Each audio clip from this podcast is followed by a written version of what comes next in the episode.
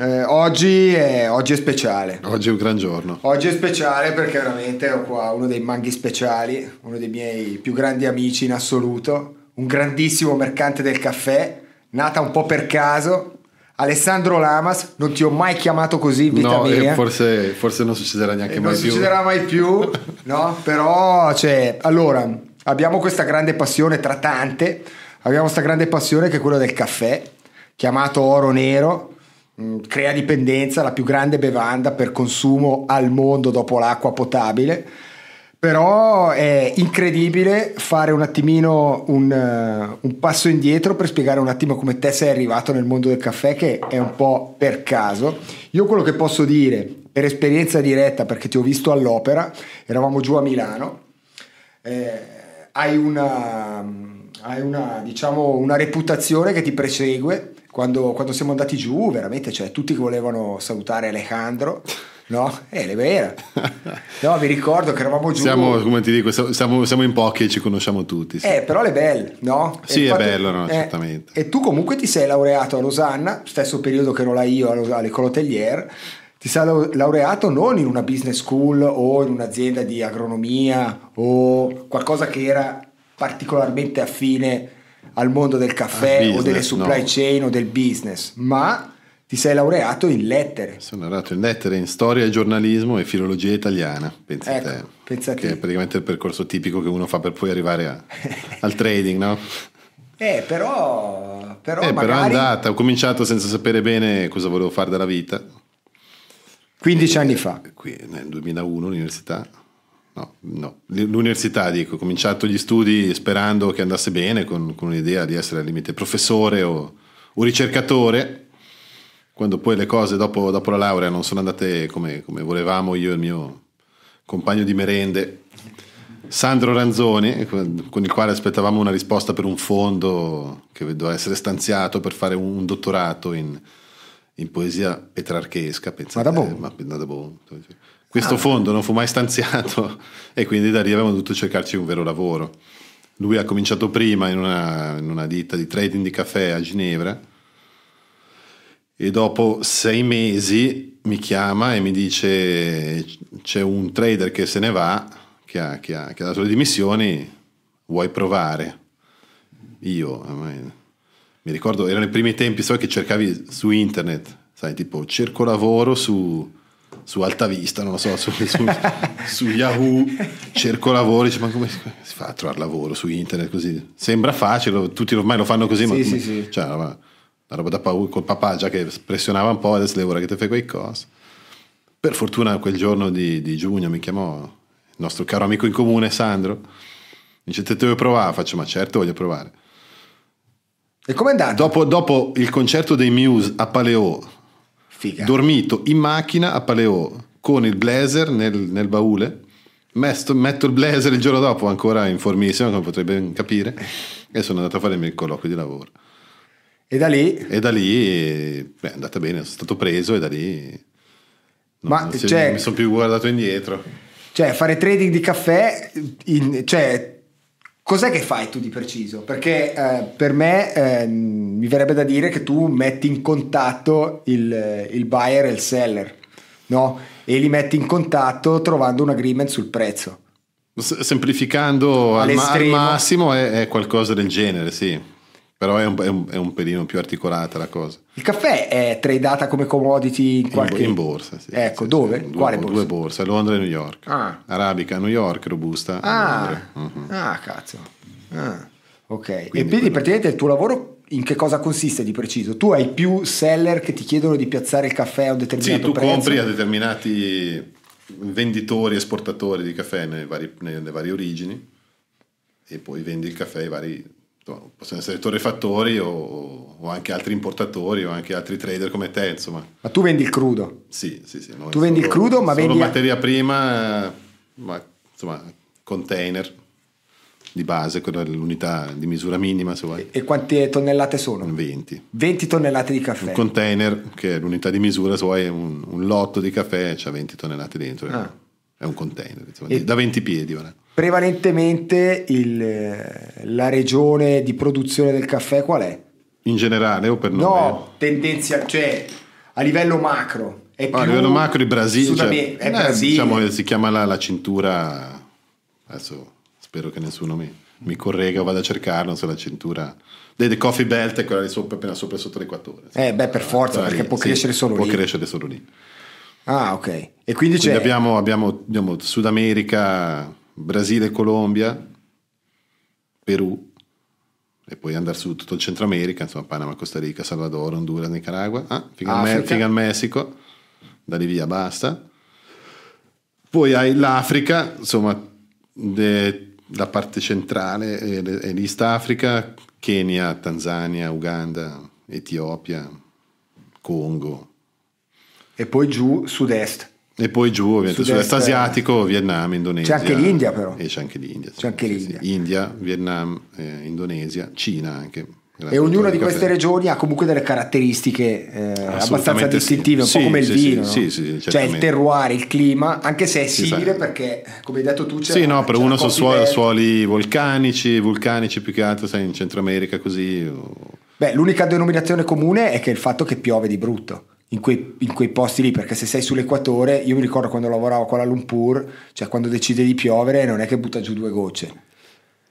Que- N- non entriamo in temi da riscaldamento globale, da crisi climatica, ma cioè, ormai non è più così, Ah. non è più così standard come prima. Ormai Ah, quindi potrebbe gli sbalzi cambiare. climatici, no, no, gli sbalzi climatici stanno creando dei, dei- dei casini non indifferenti anche. Cioè, a quindi- tutte, a tutti, a tutti le, coltivazioni, insomma. Beh sì, in generale, In generale, anche il caffè. anche il Ma caffè. questo vuol dire che potrebbero esserci delle zone che oggi non producono caffè, che un giorno produrranno caffè per via del... E viceversa. E viceversa, Cioè, si, suppone chiaro, che da qui al la 2000 sostituzione. si suppone che da qui al 2050 tutte le, le- le- insomma, le piantagioni al di sotto dei 400-500 metri sopra il livello del mare Ciao. non ce la faranno più. Ah, Mentre causa ehm, riscaldamento globale, come succede anche in Costa Rica vicino a, a casa nostra, dopo spiegheremo qual è la relazione fra me e il Costa Rica.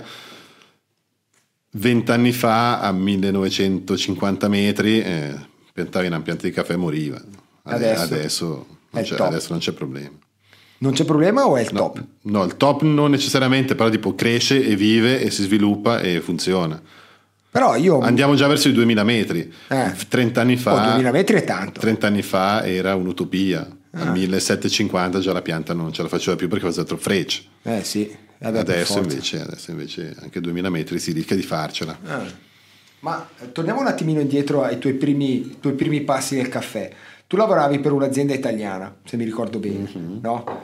E il tuo focus era incentrato sull'acquistare caffè crudo Noi eravamo la- l'azienda che comprava tutto il caffè verde per, si può dirlo, Per sì, sé. sì, per la Segafredo Zanetti. Ah, Voilà, ecco. voilà. Quindi era, era- ok, benissimo.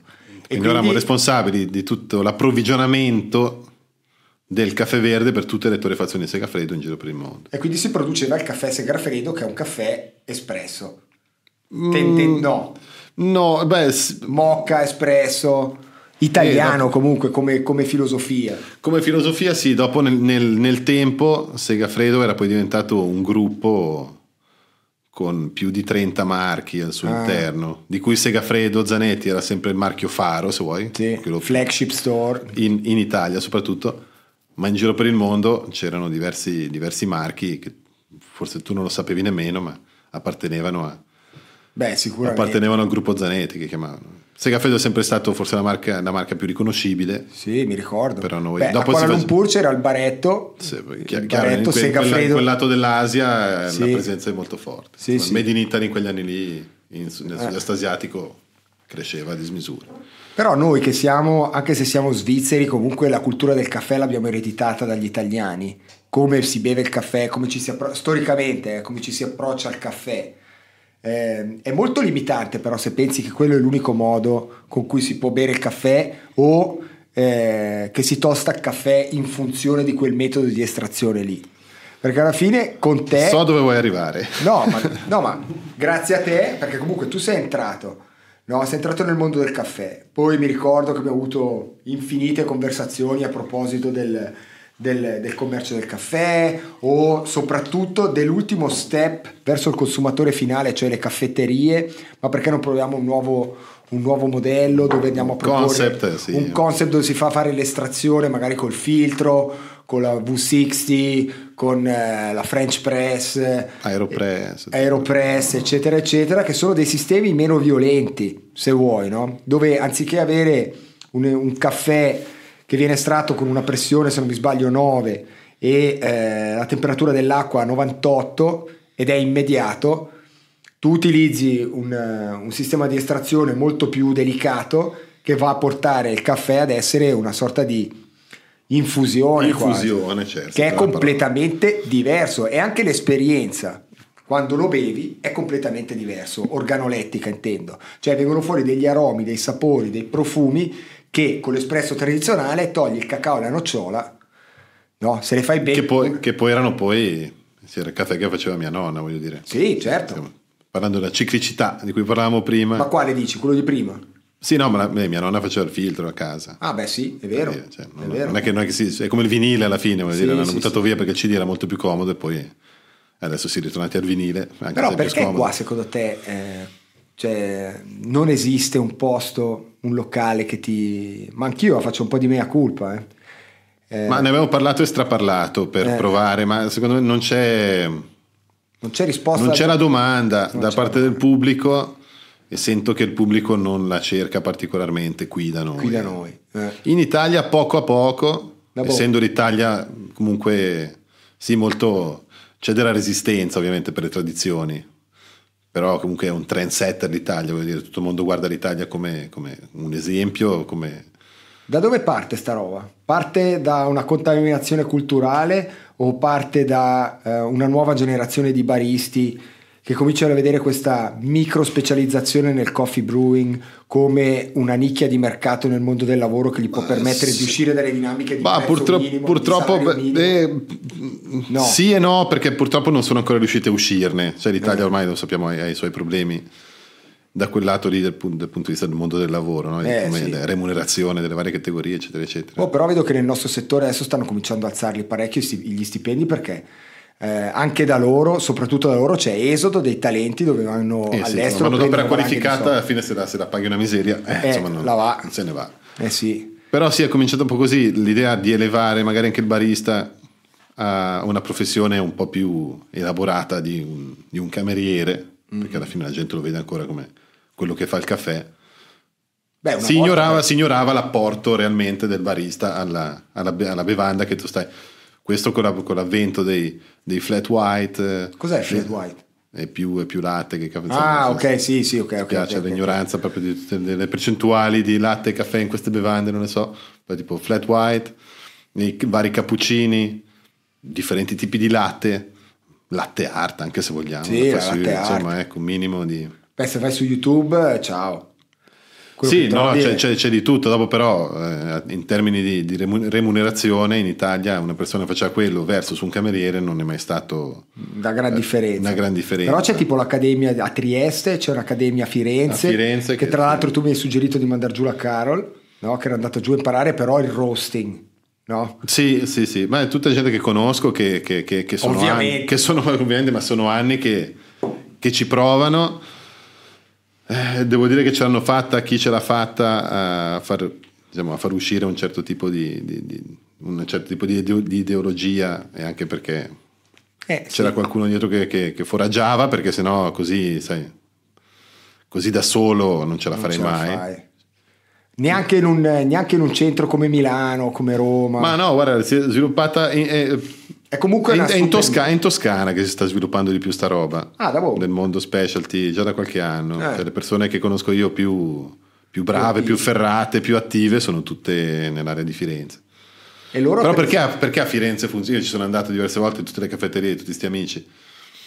Però il circolo di gente che hai a Firenze è tipo New York, Eh, eh, esatto. Londra, eh, Parigi. Esatto. Insomma, tu in quelle caffetterie lì non Quanti vedrai mai. fiorentini sono? Ma magari ce ne sarà anche un qualcuno che va per, le, perché, per, insomma, per quelle viuzze lì della città vecchia, Sì, è sì. tutto, è tutto fantastico, divino.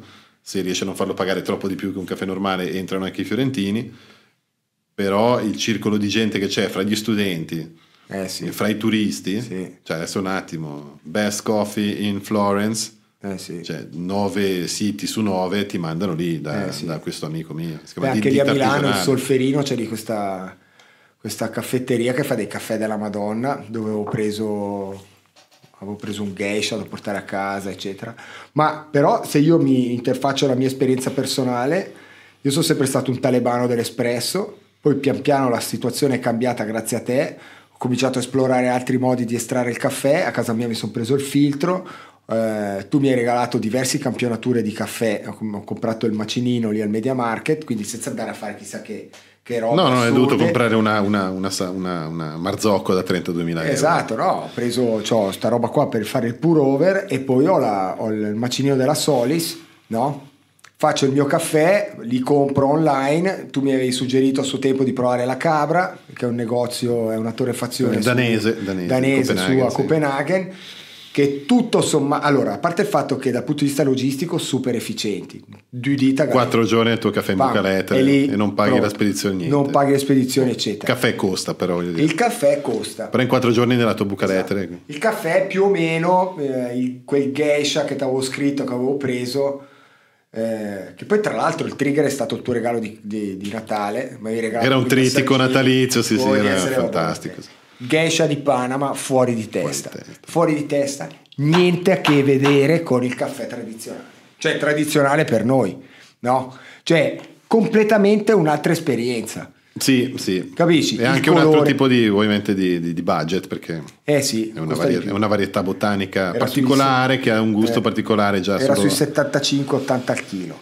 E anche eh. sì, è andata bene, diciamo. Eh, può eh. anche essere molto. Quello che avevo preso io. Sì, forse. Forse mi sbaglio, eh, perché era 100 grammi, cosa godai? Ah no, porca puttana era di più. Ma può essere, se, se fanno era un pacchetto da 250 grammi sarà tranquillamente 50-60 eh, franchi. Esatto, quindi, sì. esatto. No, io lo, avevo preso i pacchetti da 100 grammi, se non mi sbaglio, ne avevo presi due o tre così per provare un po' di roba e sono andati... Dopo dici tu non è sostenibile, tu non puoi berti a casa eh, eh sì, perché poi ritmi, finisce a ritmi forsennati dei caffè da 160 franchi al eh, chilo. Però sai, il prezzo comunque comunica qualcosa è il linguaggio universale che mette d'accordo i popoli. Sono d'accordo. Sì. Capisci? Cioè, alla fine della fiera, ma questo vale per tutto, eh. Questo vale per tutto nel mondo. Cioè, eh, se tu vuoi comunicare con il mondo il valore del tuo lavoro, lo comunichi con il prezzo. Poi, dopo dipende il mercato se riconosce questo valore, valore ed aggiunto. è disposto a pagartelo, no? Però in questo caso penso proprio di sì, perché... Eh, perché ne abbiamo parlato, forse c'è tanto hype su alcuni progetti che sono un po' borderline, che fanno i titoli dei giornali, tipo quell'esperimento dove a Sumatra del, del pipistrello boh, quello te, che ingerisce il caffè. Allora, quello lì io non l'ho mai bevuto, tu, tu sicuramente eh. l'avrai provato. Ma che ti dico, quello, quello, quello, quello, era quello che si diceva lo specialty coffee, ma di prima.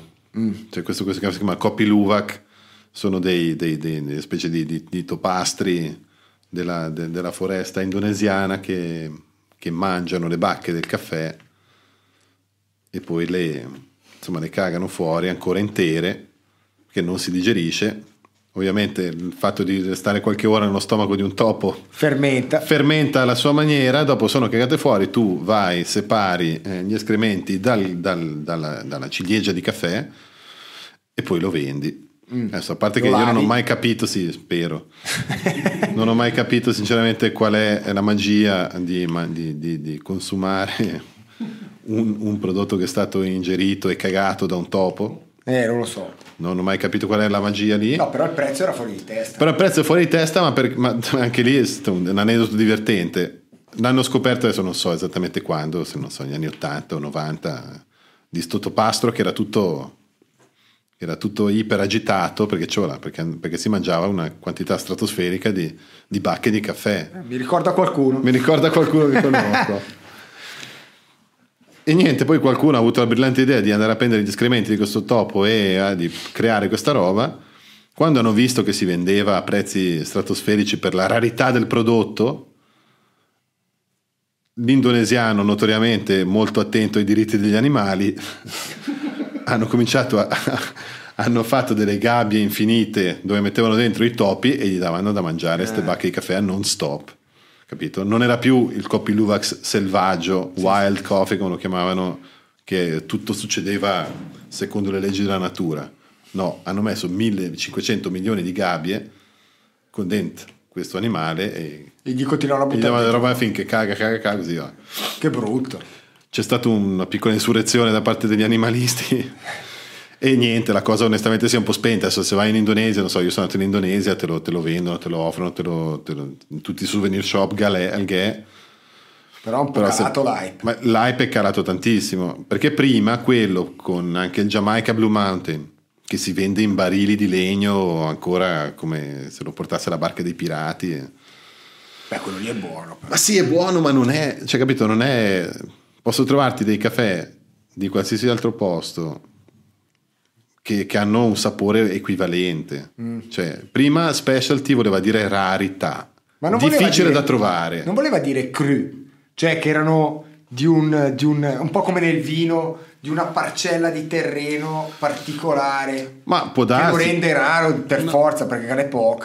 Eh sì, boh, la, insomma, la Giamaica, la, la insomma, superficie coltivabile di caffè in Giamaica non è gigantesca, ci sono tre o quattro piantagioni famose, non dico che per carità non fanno niente di sbagliato, il caffè eh, non è neanche tanto male, ma non giustifica il prezzo, cioè 20, 30, 50 volte superiore agli altri. Eh. Però è quello appunto, lo specialty di prima era caffè difficile da trovare, c'è il ne- caffè in Nepal, insomma che si fa fatica a trovare perché insomma fa, fa fatica a crescere, Sì. c'è il caffè delle Hawaii, che Ah. anche in tazza non è assolutamente niente di stratosferico, Però è- però è, però è delle Hawaii, insomma è carissimo da coltivare perché insomma i costi fissi delle Hawaii è caro.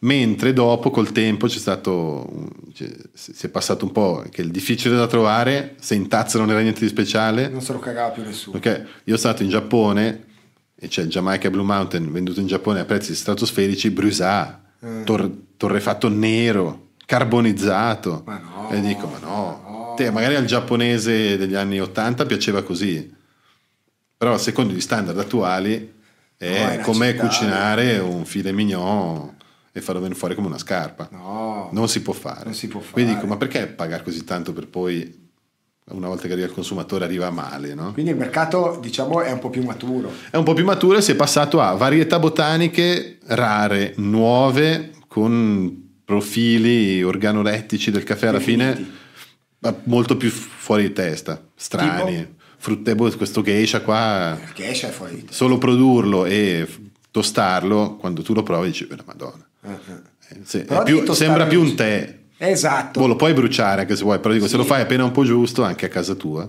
Eh. Però devi tostarlo secondo dei protocolli. Cioè, Sì, dire, si tosta più chiaro Eh, perché devi lasciare gli aromi È la che- stessa che- roba del filet mignon, cioè tu puoi avere lì un, un filetto meraviglioso, ma se lo metti su in padella e poi vai a fare la mezza maratona, poi torni indietro e lo mangi, rimane comunque questo, cioè non riesci a mandarlo giù. Cioè, quindi bisogna avere, bisogna avere il giusto rispetto in base. Però devi sapere anche cosa stai cercando. De- Eh, devi, devi essere- renderti conto anche che tipo di, di- di materia prima hai in mano per poi cominciare a lavorare per esaltarne le, le- le caratteristiche. Per Voi la- come la- trader avete un, un, un ruolo in questo senso, cioè nel senso, oltre ovviamente a fare il match buyer seller, a trovare le migliori opportunità sul mercato, anche quello di magari proporre a dei clienti Ma certo, insomma, la migliore opportunità cose- sul mercato è quello che si adatta di più a quello che stai cercando. Non è, è vero che una buona parte almeno di quello che faccio io, purtroppo per fortuna, è price sensitive. Dire, se sei molto più caro di- dell'altro per la stessa identica cosa, No, per la non, stessa- te, non te lo compra. Eh certo, ma quello è normale. Però dico, Però ecco, più, più l'industria, più, più il cliente è grande, se vuoi, è profilato, è più, uni- più la cosa si uniforma, alla fine cerca il prezzo, è un, un buon servizio che ormai è, è un dato di... è assodato, tu devi dare un buon servizio, non puoi più vantartene. Se consegni in tempo e la qualità è giusta e non è che puoi farne un... il minimo. È il minimo, Eh. voilà. Se non Però- lo fai sei fuori. Com'è andata durante il Covid che c'era quel problema nelle supply chain?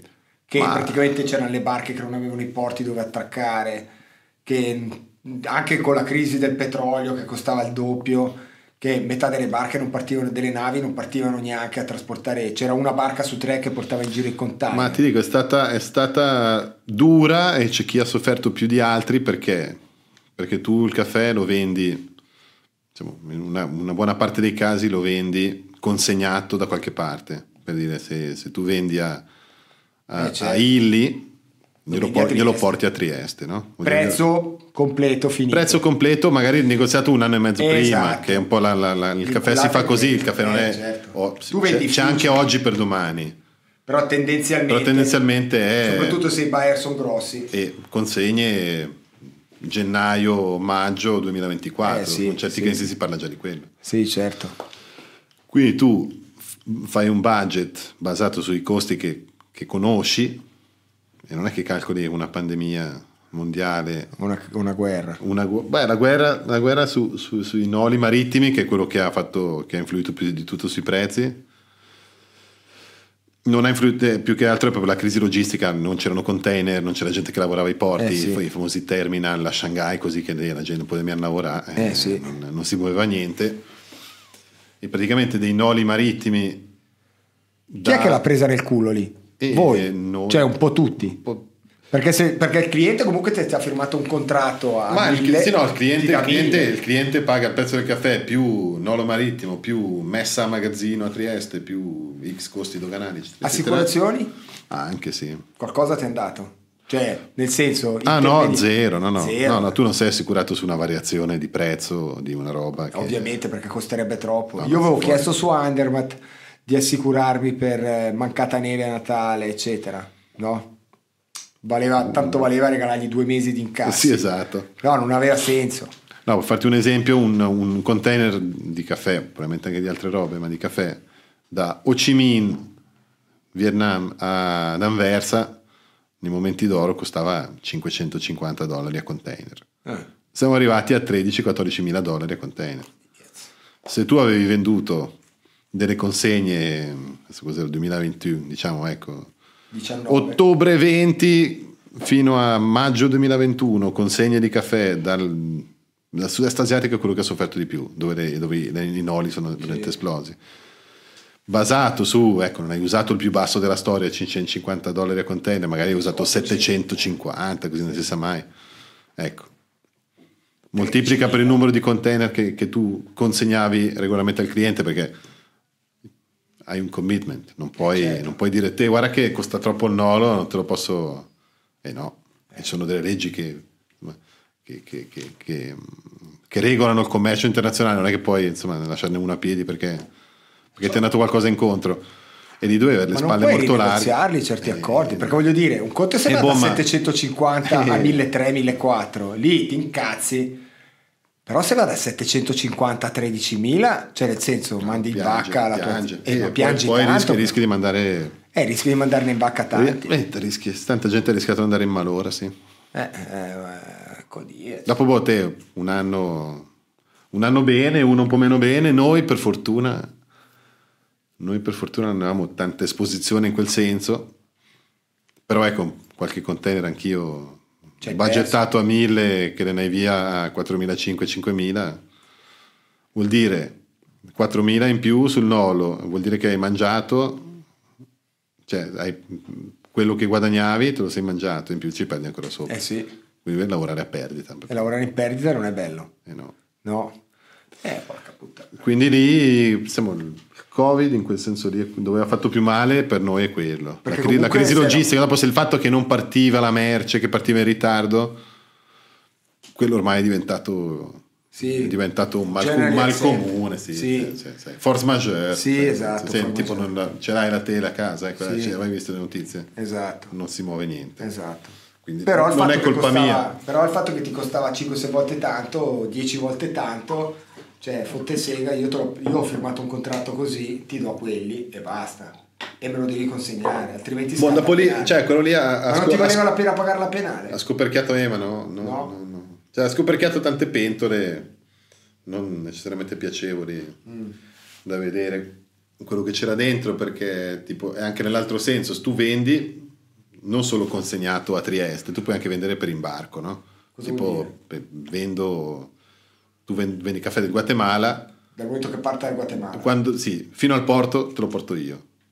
Dal porto in avanti sei tu con i tuoi noli, con i tuoi accordi con le compagnie marittime che lo mandi dove vuoi. Mm.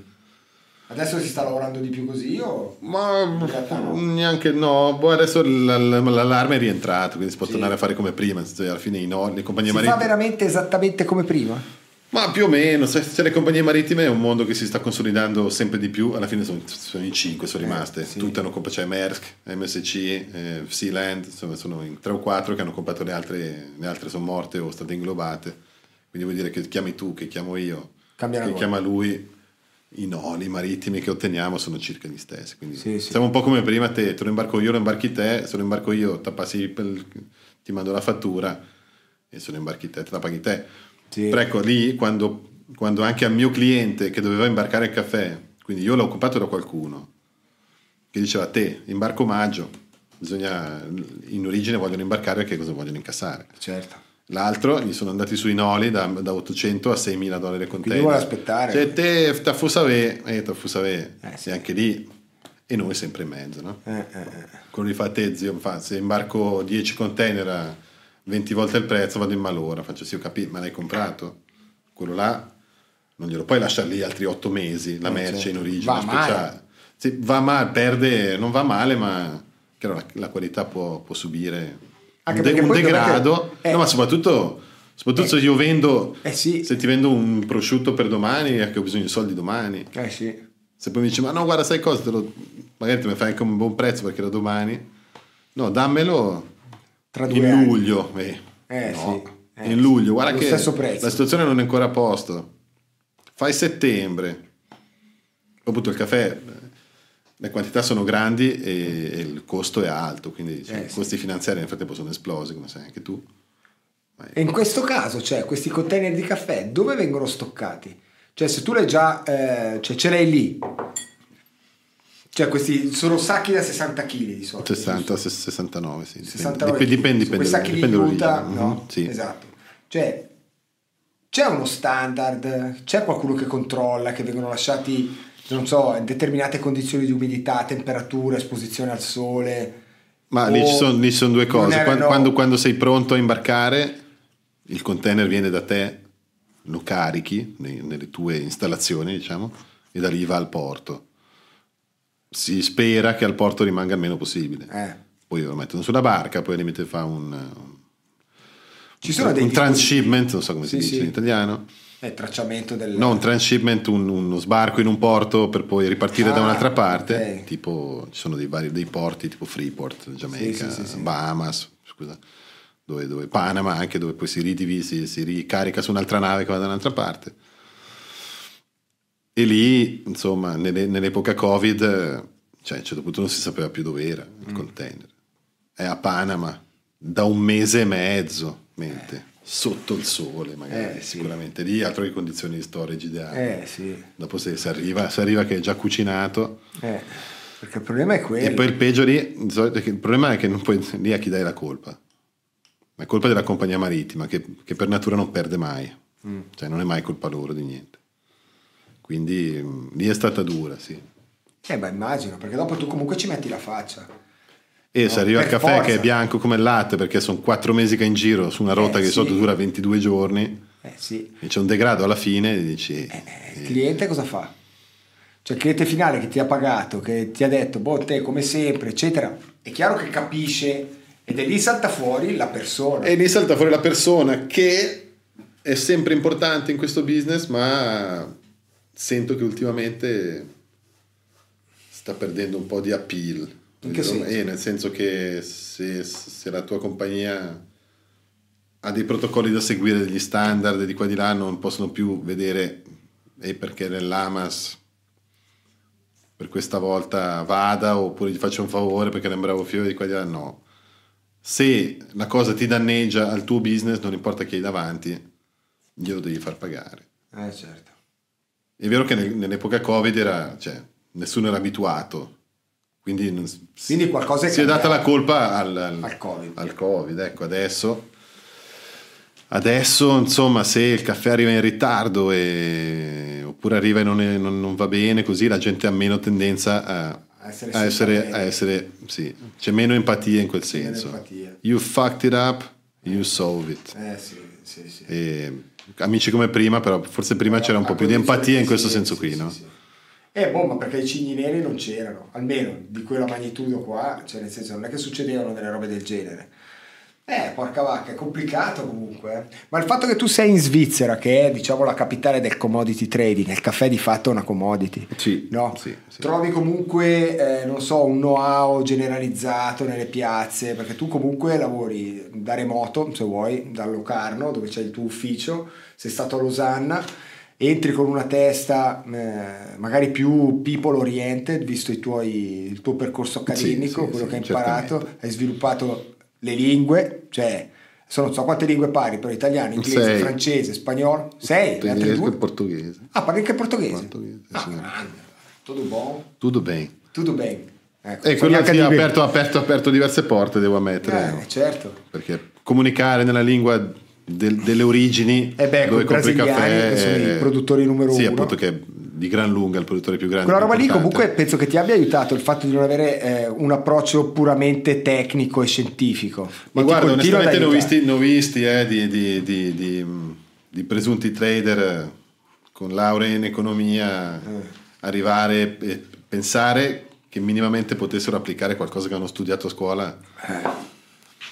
Cioè il caffè è ancora una, una materia molto, molto grezza, cioè se, tipo, se tu vai, sai, un viaggio di lavoro, sì, finché era ancora una piazza per le commodities importante si andava a Londra 3-4 volte all'anno, ma adesso Londra in quel senso lì non, non- non- è più tanto importante, quindi non ci si va neanche più, se no stava in Perù, stava in Guatemala, stava in Honduras, strade sterrate, eh, Birch, eh, Eh sì, non Jeep- è che vai là a fare il fenomeno. Jeepscom, no, non è che vai, ovviamente ci sono, c'è la parte anche più più, più, più fancy de- degli hotel, Sì, dei vabbè. viaggi, di quello che vuoi te, però tipo tanti viaggi direttamente dove sei a contatto col prodotto, cioè vai in Africa, insomma ti scontri con delle realtà comunque importanti di- dal punto di vista del- dello shock voilà, culturale con cui è là. Eh beh, immagino. Eh, Devi essere in grado di interfacciarti. Esattamente, vai in Honduras, Se troppo eh, rigido- tutto, non puoi fare due passi a piedi, ti devono sempre venire a prendere, sempre la sicurezza, sempre gente armata, macchine blindate, voglio dire. Eh, sì. se, tu, se tu pensi che guardi The Wolf of Wall Street e pensi di venire a fare training di caffè Così. così, non, rimarrai deluso, ecco. non, è che, non è che non ci sia quella parte divertente, è un po' così, come si dice. Cioè, ma tu, allora, supponiamo che io eh, sono proprietario di una piantagione, no? Quant'è il minimo che devo essere in grado di produrti, di garantirti a una determinata qualità eh, per far sì che tu, come, acquirente, come, come trader, sei interessato a mettere sul mercato il mio, il mio caffè?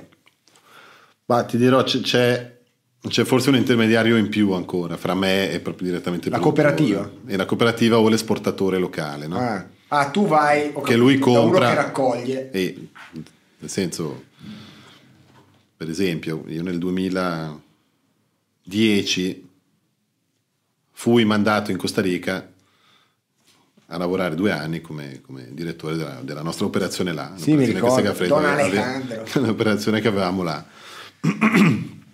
quindi tu della zona di tua competenza insomma qualche chilometro vari chilometri da dove sei piazzato con le tue installazioni compri caffè ai vari produttori processi il caffè da te e poi lo, lo grezzamente lo insacchi e lo esporti. Normalmente i clienti vengono da me che ho già fatto quel lavoro lì con i produttori locali non, non c'è necessità di andare proprio da- da- dal, dal- dal- dal- dal- Dal- dal campesino che fa tre sacchi quando ce ne vogliono tre cent per fare un Sì, container. sì. Lo Quindi- fai fare sempre a qualcun altro. Ecco, esporta- la tua Ah, tu interfaccia. eri giù, eri giù a far quello in, in Costa Rica? Sì. Tu raccoglievi, quindi andavi in giro a controllare. eh sì, sì, si compra caffè direttamente affari. dai produttori Compravi, raccoglievi il crudo, sì, e poi si, si prepara per l'esportazione. che sì. però era per la tua per Segafredo. No, sì, ma non, non solo. Sì.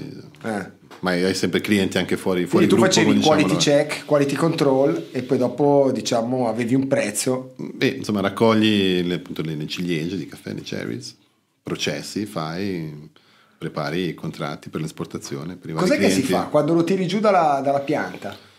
In tre parole, lo tiri giù dalla pianta, Devi seta- lo, lo- lo lavi si, si lava, con cosa? Acqua. Si lascia anche sotto l'acqua. Si lascia fermentare nei, fermentation tanks per nelle, nelle, 7, nelle 8, vasche. 10, 12 ore, dipendendo, Ok. dipendendo come, come lo vuoi fare. Poi si, sec- cioè, si secca e poi Si si, si, si, si- si- Si spella. sai che non ho, non ho i termini in italiano, incredibile.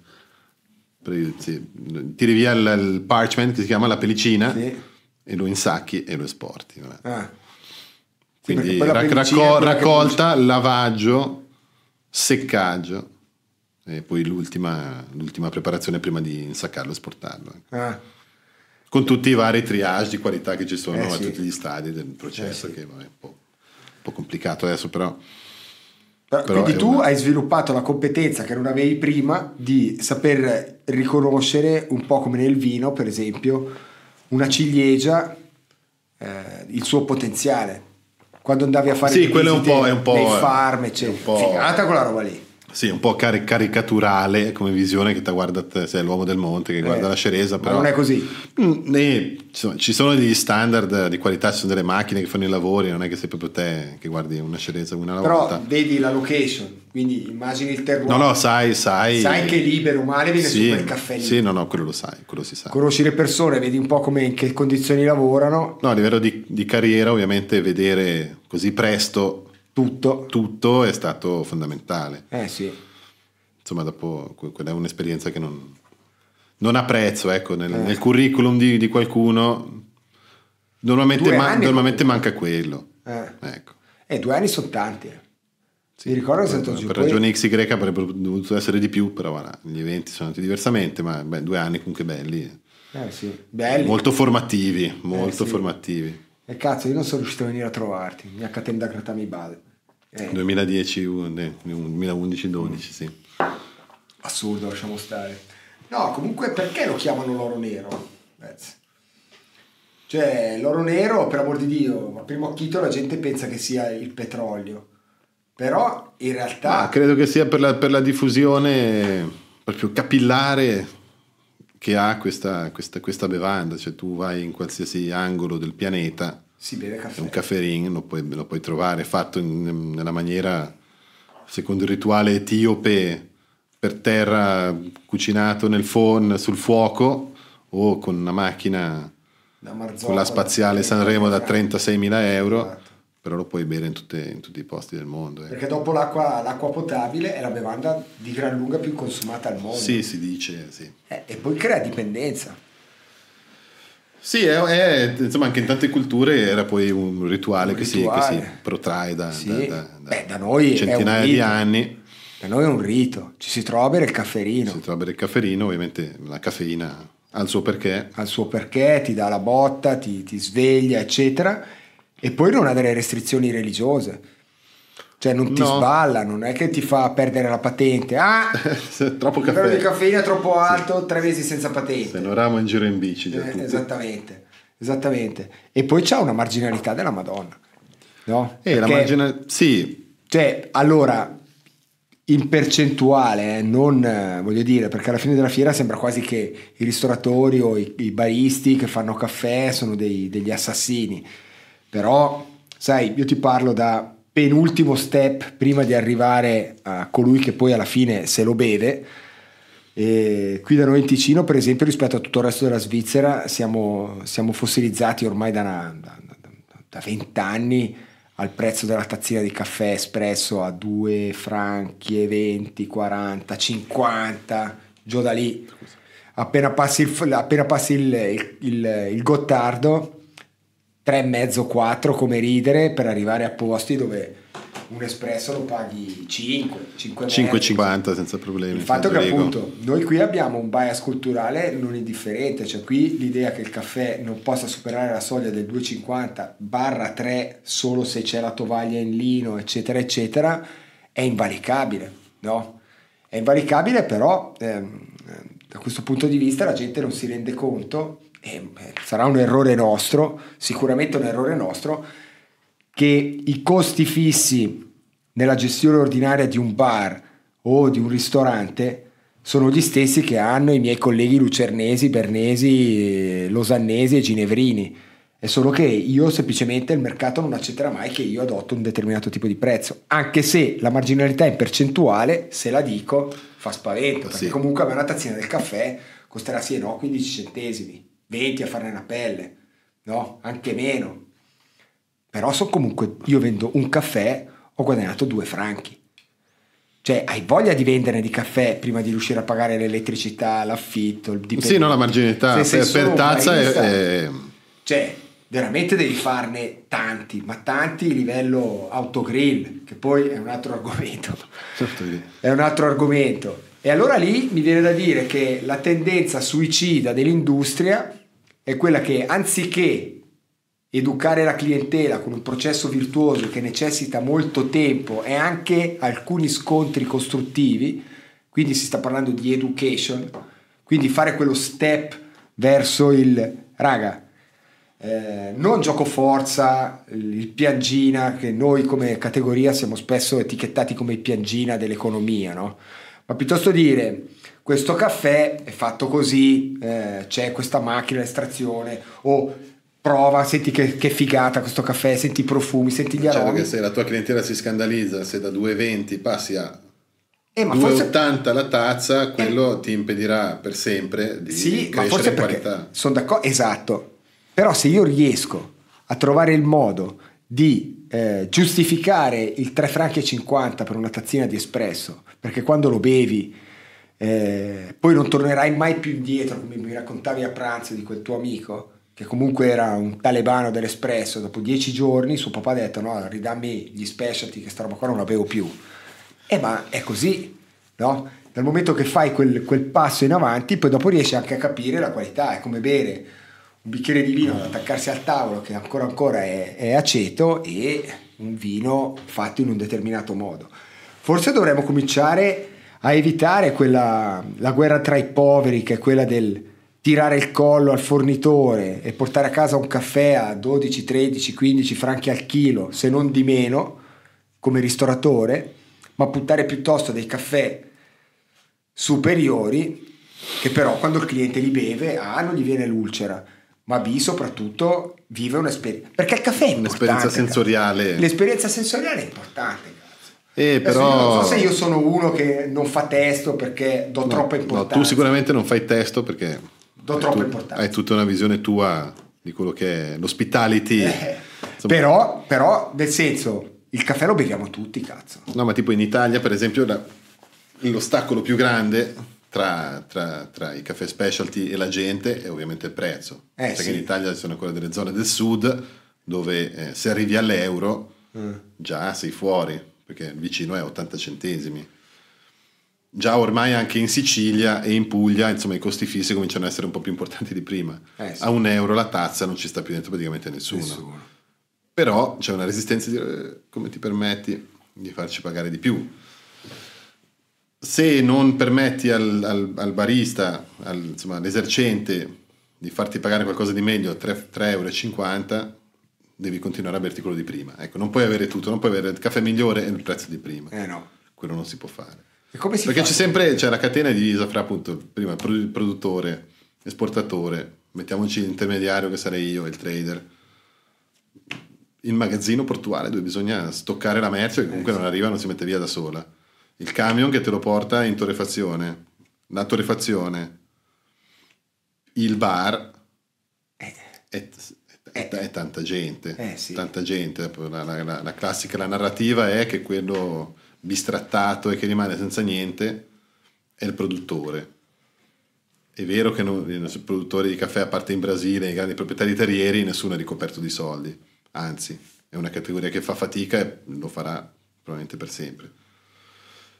Però, però tu non puoi pretendere di avere qualcosa di meglio E un, e un servizio eccellente nel mezzo se non sei disposto a pagare. Eh, Quindi, tipo, tanda cados ai, cap- ai colonialisti, capitalisti che sfruttano, eh, ma se tu poi vai al bar e ti scandalizzi, costa 20 centesimi in più, la colpa è anche un po' tua, eh sì. Nei sci.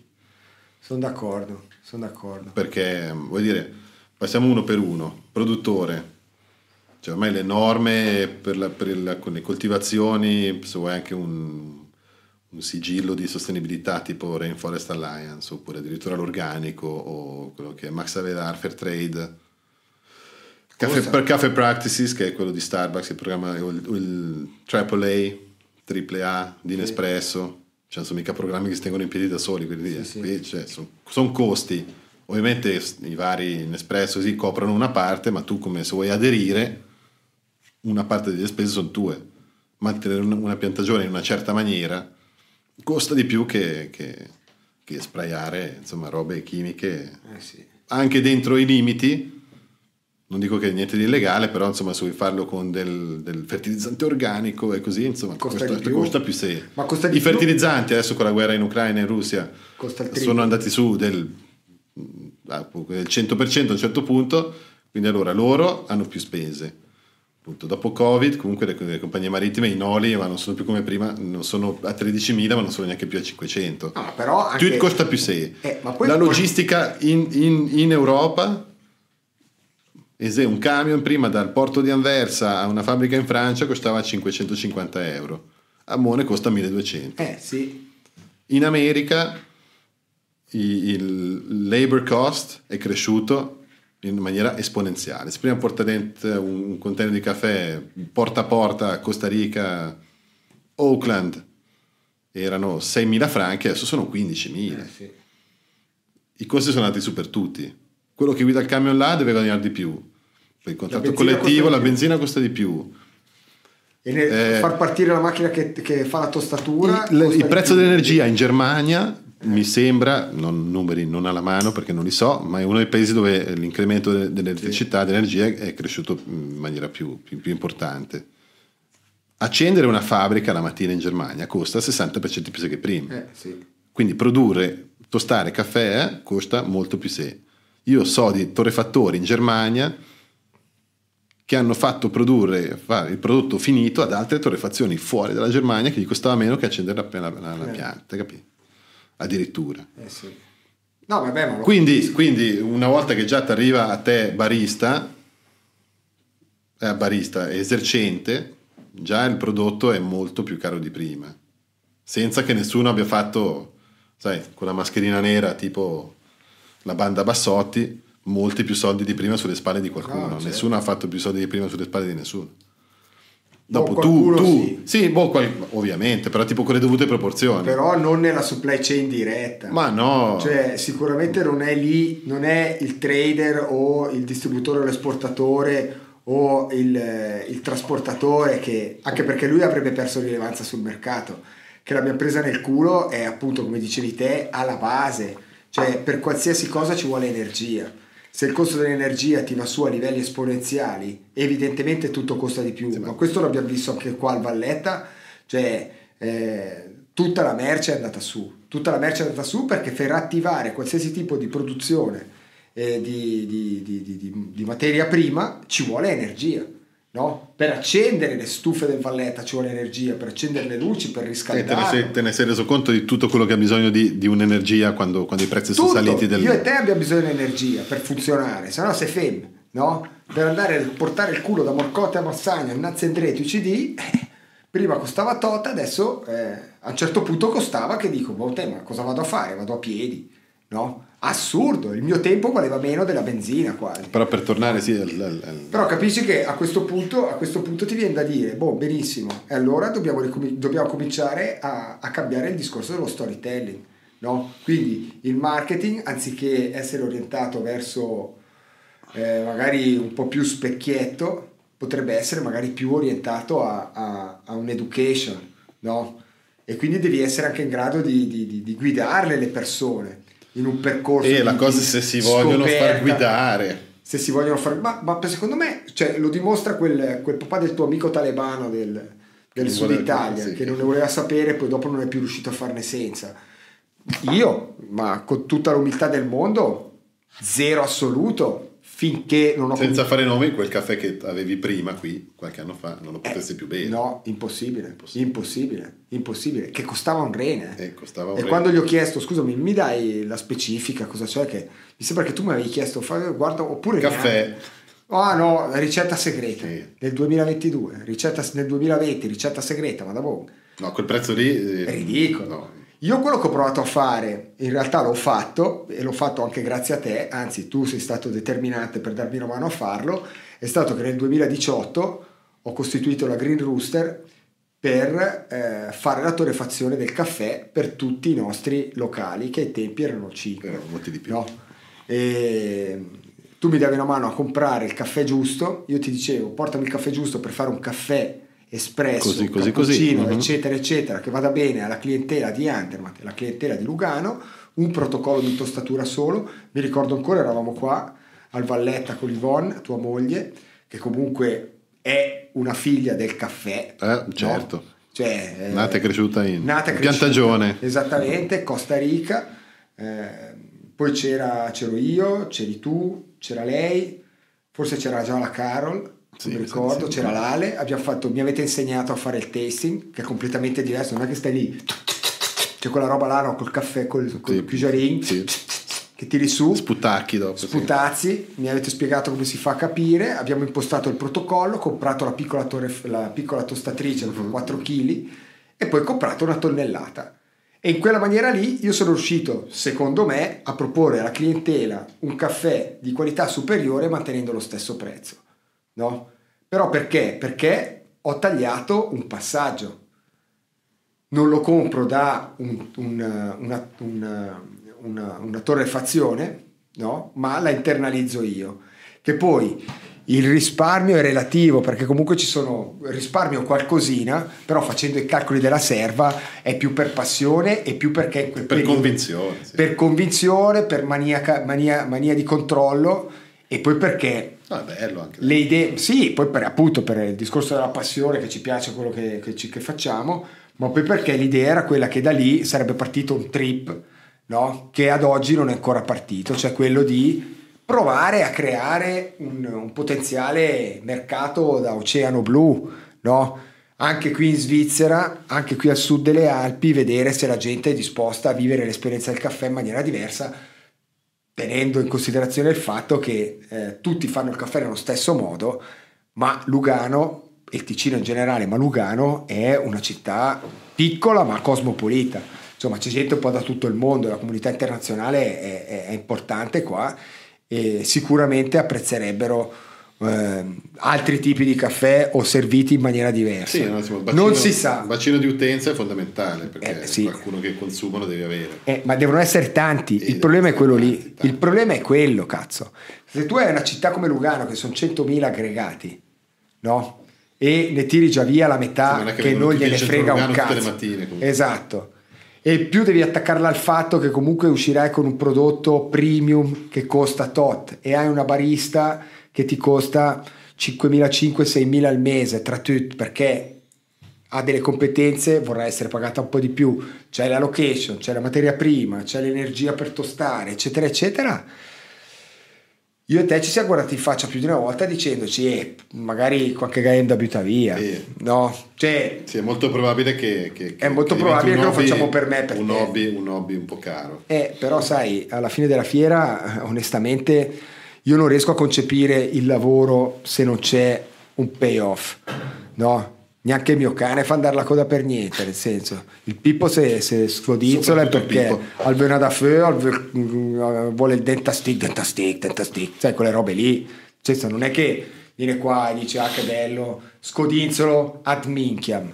No, capisci cosa intendo? Ma sì, E quindi io non lo sai, so. bisogna, se, se vuoi qualcosa di meglio, visto anche l'andazzo e l'inflazione galoppante, cioè, bisogna pagare. Bisogna pagarlo. Tutti vogliono qualcosa di più, Ma non sono disposti ma non mettere- disposti o si fanno fatica a, a- a- pagare qualcosa fa. di più. Ma in questo caso qua, però. Perché. Ma anche indietro, eh, Ma- solo, non po- possiamo un attimo dal consumatore a, a più indietro. Eh, eh. Adesso la sostenibilità ultimamente è, è tutto, è la chiave di tutto. Eh. Tu come attore sociale appena, appena sei abbastanza grande da dover presentare qualcosa al pubblico, adesso non dico che sei un torrefattore quotato in borsa, però voglio dire, se sei grande devi dire al pubblico cosa faccio io. Tipo per- Starbucks. No, boh, più, più Loro- piccolo, dico, Ah. loro, loro, vabbè, responsabilità sociale più grande non esiste, insomma è la, è la compagnia di caffè più profilata che ci sia, quindi Mm. quelli che devono fare più attenzione sono loro.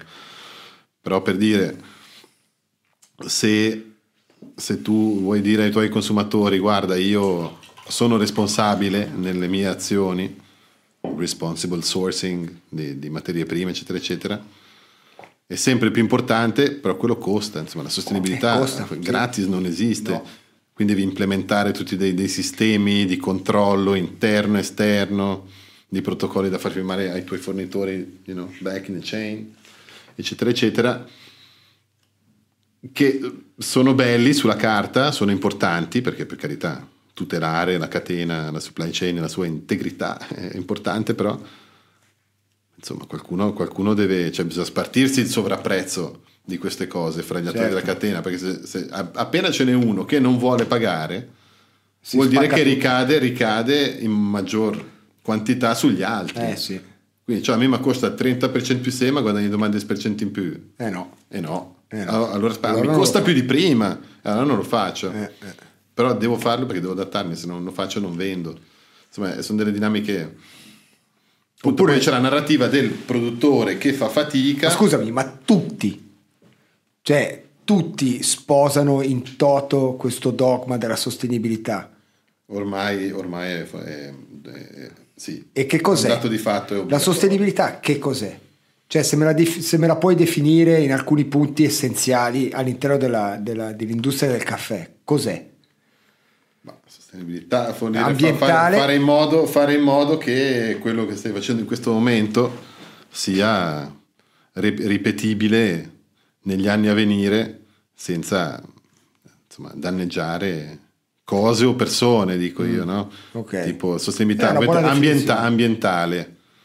Anche lì uno dice, ma perché fa mia domani caffè organico? Momento. Cioè, un- una piantagione organica è molto meno produttiva di una piantagione Ovvio. non organica. Ma questo vale per tutto. eh. Allora dici, ma poi mi fa l'organic, beh, tu vuoi pagarlo uguale? Non puoi pagarlo Non puoi uguale, perché la, pagarlo. col- la coltivazione organica davvero Rende meno. rende meno, Ma come i prodotti sono molto più cari, vuol dire è difficile. Poi un anno ti arriva una, una- una- come si chiama, una malattia, una piaga, Sì, sì, sì. un insetto come la vigna, chi che ne ha sempre una, e ti smangia la metà della produzione, dici che non puoi sprayare niente, se no perdi la certificazione organica, Gesù Gesù, e vai in malora. Eh sì. Quindi per l'ambiente, ok, piantare, non so, più alberi in piantagione affinché attirino, sai, più specie diverse di uccelli, robe del genere, per insomma mantenere una certa biodiversità nelle piantagioni. Adesso c'è una nuova legge sulla deforestazione che sta per entrare in vigore, che sarebbe- sarà un bel casino perché Tipo? Oh, non ho ancora, non ancora studiata bene, cioè bisognerà saper dimostrare che il caffè che tu compri non è frutto Di deforestazione. di piantagioni che sono state fatte in seguito a, a deforestazioni illegali. Cioè, o- sta roba qua uguale costi. Costi, Sta no, qua ma questa roba qua costa- sono state ma già- la dimostrazione spuntano già solo la dimostrazione funghi, i consultant di ti aiuto, certo, io e eh, vada via il culo. eh, ma lì ma mi- 30.000 franc per Eh farti sì. dire a posto. Eh sì, Non ma, hai comprato da... ma chi, è che le, chi è che le decide queste politiche? Questa viene dall'Unione, dall'Unione Europea. Ecco, mai fatto un cazzo in vita loro. Loro legiferano, Queste- ma non pagano. Ma no, ma questo in generale. No, questo, è- questo ricade di su chi? il Su di funzionario noi. ricade su di tutti, ma, ma- ma però ha degli impatti devastanti. Spesso e volentieri siamo tutti d'accordo. Siamo tutti d'accordo, siamo tutti disposti. Allora, in realtà eh, cioè, siamo tutti d'accordo che è fondamentale, il pianeta è uno. Però il grosso problema è la ideologia che poi spesso e volentieri si trasforma in demagogia, no? che diventa un sistema di imposizione subdola no? nel, nel- nel rovinarti l'esistenza praticamente, perché se tu, parliamoci chiaro, se tu per avere un buon caffè eh, devi praticamente rinunciare, che ne so, alle vacanze estive, per esempio, perché comunque il tuo stipendio non è salito, adesso parlo della persona comune, il, il suo, il- il suo income non è aumentato di pari passo con l'inflazione reale che ha colpito vita. i suoi costi. Cioè, alla fine della fiera queste cose qua sono, sono devastanti e se io sono nella tua posizione o qualche passaggio indietro nella supply chain e ho questo genere di imposizioni per poter accedere a uno dei mercati più interessanti per il caffè che è quello dell'Unione Europea e devo essere compliant, vuol dire che a quei presunti eh, consulenti che poi appunto attacca di là anche i bio, gli organic, i rainforest, Ah no, guarda che è una, il è Max una, è una- un'auditoria, si dice così, un audit, è un audit. è un audit per ogni, per ogni certificazione. Eh, è un E audit indovina per- chi lo paga? Noi. Ah, lo pagate voi? E boh, a noi, cioè, quando lo fanno a noi, che è un audit prettamente eh, amministrativo, se vuoi, perché noi non è che tocchiamo la merce infatti. con mano, comunque c'è anche per noi. Ah, c'è anche per voi C'è e poi c'è per noi. il produttore. E poi c'è per il produttore che, voglio dire, hai tendenza, se, se lo prendi sotto la tua ala, diciamo, o, o ombrella, per dire, vuoi vendere, vuoi che creiamo una catena di, di- di- di approvvigionamento per Starbucks con te? Sì, ecco. Costa X migliaia di dollari l'audit e tutto il paperwork che bisogna fare per, per mettere in piedi sta catena.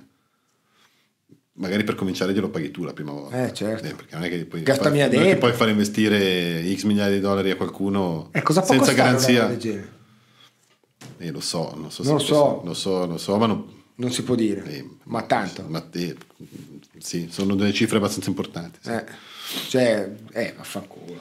A me No, però ci sta, così. ci sta, vuoi fare, bisogna, però dopo però- qualcuno deve sapere che ci sono tutti questi è? costi. Esatto, però il fine qual è? Il fine è eh, tutelare il consumatore finale a lungo termine. No, tutelare la tua immagine E- al consumatore finale che dopo Però, in tanti casi se- è anche lo fai veramente, in tanti casi è un po' per, Però per lavarsi questo una senso- mano lava l'altra. Certo, però in questo senso qua è un argomento che tendenzialmente potremmo approfondire, forse non è, non- non è il caso oggi, però dico, cioè una tecnologia come la blockchain che fa di fatto da garante, accessibile, decentralizzata, eccetera, che si rifà a- appunto anche all'internet delle cose, che possono garantire tutta una serie di, di informazioni senza dover passare da un intermediario che certifica questo genere di cose, magari nel medio-lungo periodo potrebbe essere No, no, una ma sta, soluzione. sta cominciando. Eh, ho già immagino. sono, purtroppo non ho, non ho i mezzi intellettuali per parlarne in profondità perché non, non sono molto al corrente di come. Però, so, però, però, però già Però anni- tre anni, tre anni fa ce n'era una di società nel caffè che faceva che, che faceva sta roba con i, con i blockchain. Adesso sono già in Deso, Dodas. Eh sì. Eh, ma perché quella roba lì ti permette di dire al consumatore finale e all'autorità, senza dover passare da uno che fa l'avvocato dell'ambiente o del, del campesino, eccetera, e dice guarda, io mi comporto così, no? Ogni tot il- il- la blockchain dimostra che io mi comporto sempre Mm-hmm. secondo questi, questi e costa una frazione di una No, frazione. di ovviamente una c'è, frazione. c'è- c'è qualcuno che rema un po' contro Beh, questa digitalizzazione della sostenibilità perché, perché, perché, Ci perde. perché, perché sì, perché c'è, c'è un organismo intero da mantenere che magari ne ha vinto 30 anni che è lì, vedi appunto Fairtrade, Max Avelar, così, che non hanno nessun interesse a che proliferino altri tipi di sostenibilità più ehm, meno cara, per esempio. Però quello potrebbe giustificare abbassare il prezzo o distribuire in maniera più... Ma direi ridistribuire, abbassare il prezzo ormai vuol dire niente, produrre. Cioè, lavoro Aumentare un- agrico- agricolo non costerà mai meno di adesso, cioè esatto, già oggi costa esatto, più di ieri e domani esatto, costerà più di costerà oggi. ancora di più. Niente da fare. Però potresti aumentare i margini può per chi ridefinire- effettivamente butta dentro uno sforzo importante, capisci? Sì, si può ridefinire un po' il concetto di sostenibilità e appunto anche la tracciabilità con la tecnologia blockchain è assicurata, garantita, Eh, sì, è perché lì. non è, che, non è che qualcuno te la deve raccontare, è lì. E lì la guardi, la vedi, accedi, puoi capire. Eh, questa roba qua... mm, e tante volte voglio dire, ci sono dei premi che uno paga sul prezzo del caffè verde per avere una certificazione tipo Rainforest Alliance, che è quella rana che tu vedi Mm. Sì, tanto sì. sui, sui Sì, pa- sì. vari prodotti. Però non, non lo, non lo invento io, tante volte il premio che si paga viene quasi interamente mangiato dai costi amministrativi che tutte le persone coinvolte hanno per poter mantenere questo, questo, questo Sì, sigillo è una macchina che si piedi. autoalimenta. Vuol dire quello che resta, anche per- soprattutto per il produttore, che ai tempi lo incentivavano, diven- certificati qui, certificati là, così avrai un premio.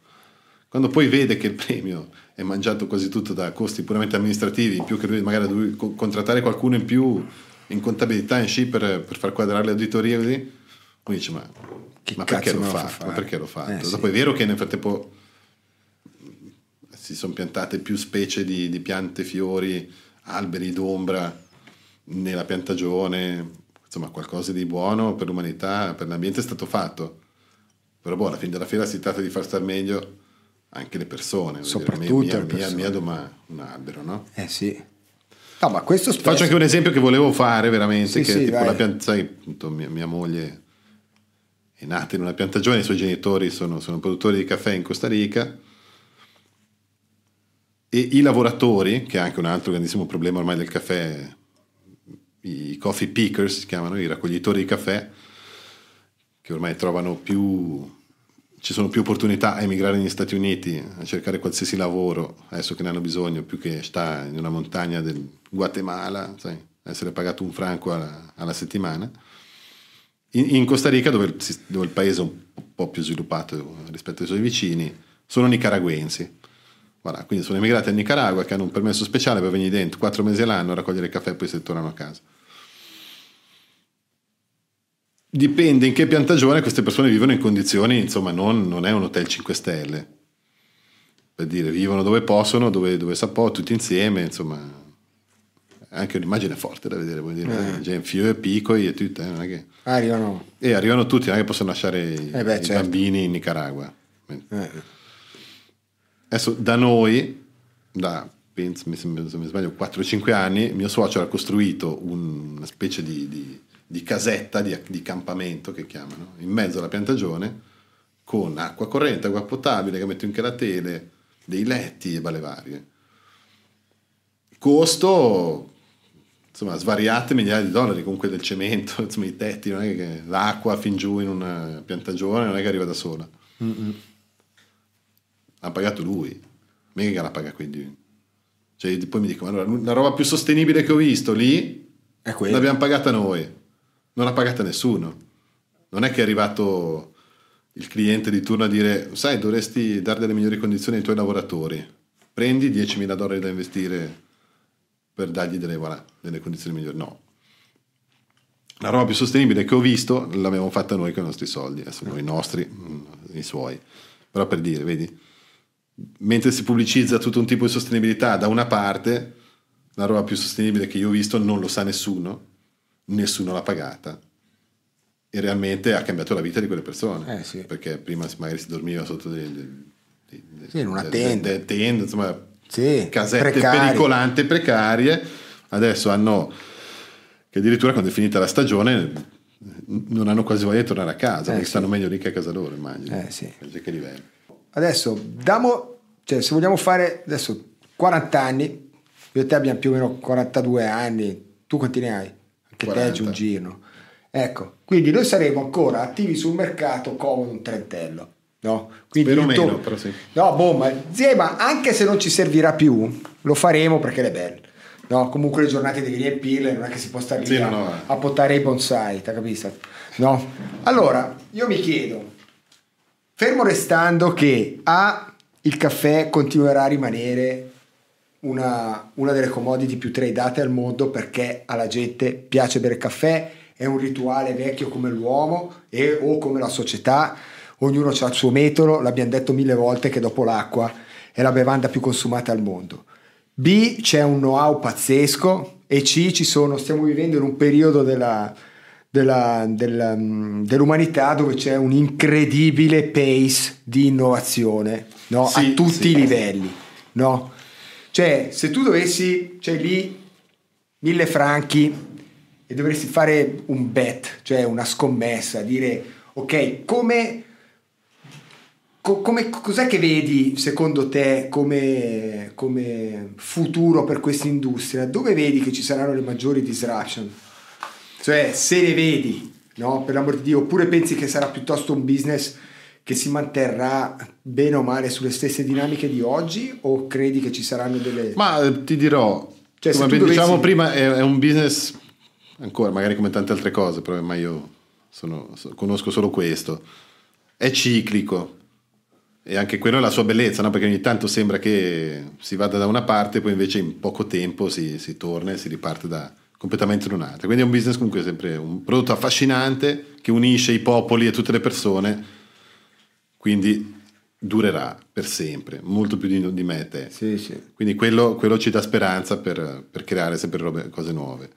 Adesso l'innovazione è vero che va talmente veloce ultimamente che ogni tanto anche la gente dice ma what's the next big thing Eh. nel caffè? A livello di produzione si, si sono create delle varietà nuove, incrociato varietà con altre per creare più resistenti, sai, per permettere una, una produtt- produttività più alta o per anche per combattere il riscaldamento globale, eccetera, sì. eccetera. no? Quindi per garantire che il prodotto, almeno la base, che è dove è più importante, Sì. continuerà a crescere. I processi, varie fermentazioni, fermentazioni lattiche, fermentazioni, macerazioni carboniche anche nel caffè, insomma, Ma delle- sì? è diventato un mondo Quasi come il vino. quasi, ma anche di più, proprio esperimenti a go go, a più non posso, con dei risultati che a volte cioè, dice wow. Sono dei sapori talmente pazzi che dici ma non è caffè. Una volta voglio venire con te in una di quelle fiere lì a provare. A provare quelle robe lì. È, è interessante, dopo non sarà mai la, roba, la cosa che ti bevi tutte le mattine, però è un po' un estremo di dove siamo arrivati a livello di, di- di- di- di processing Sì, che, sì. È, che è impressionante. Dopo, a livello di torrefazione, ormai, eh, insomma, chiaro, medio, scuro, lì non è che si può fare tanto. La tecnologia delle macchine, dell'estrazione, del- del- delle maci, dei macinini, dei grinders, sta anche quella evolvendo in maniera molto veloce.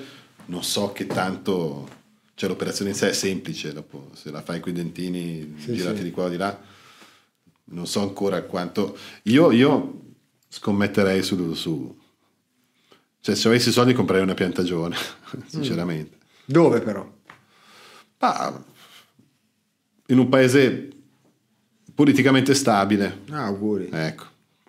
Sì, infatti. No, beh, vabbè, ma in Costa Rica è facile parlarne Vabbè, sì. perché, perché è casa, voglio dire. Però Beh, per dire, se dovessi, sì. se dovessi quello dove c'è più da fare e meno rischio è lì, insomma. Mm. Cioè, perché, perché lì comincia tutto, quindi chiunque riesci- vuole innovare con altra roba me lo deve, deve prima andare a comprare. Ecco, ecco.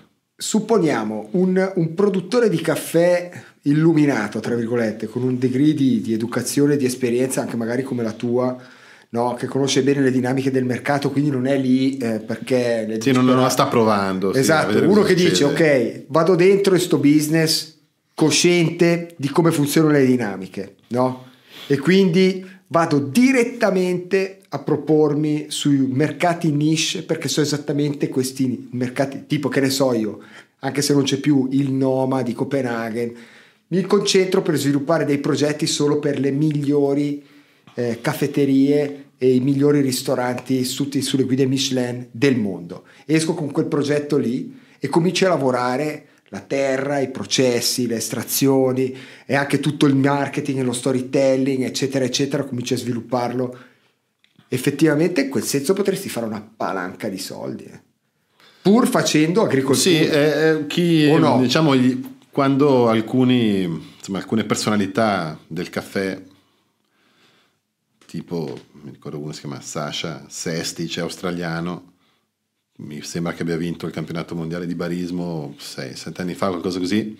Lui ha fondato la sottorefazione e dopo si è comprato una piantagione dove, Ah. dove in- mi sembra in Colombia. Anche un altro svedese, pazzo, successo stratosferico con una torrefazione che poi ha venduto a un gruppo grande per tantissimi soldi. Fa scusa, Focio, 40 anni, sono multimilionario. Ha rifatto un'altra marca sua, piccolina, si è comprato un'altra piantagione in Colombia, collabora con un'altra, mi sembra in Honduras. E diciamo questi guru, chiamiamoli, no? gente comunque con una, una carriera abbastanza profilata ormai nel caffè.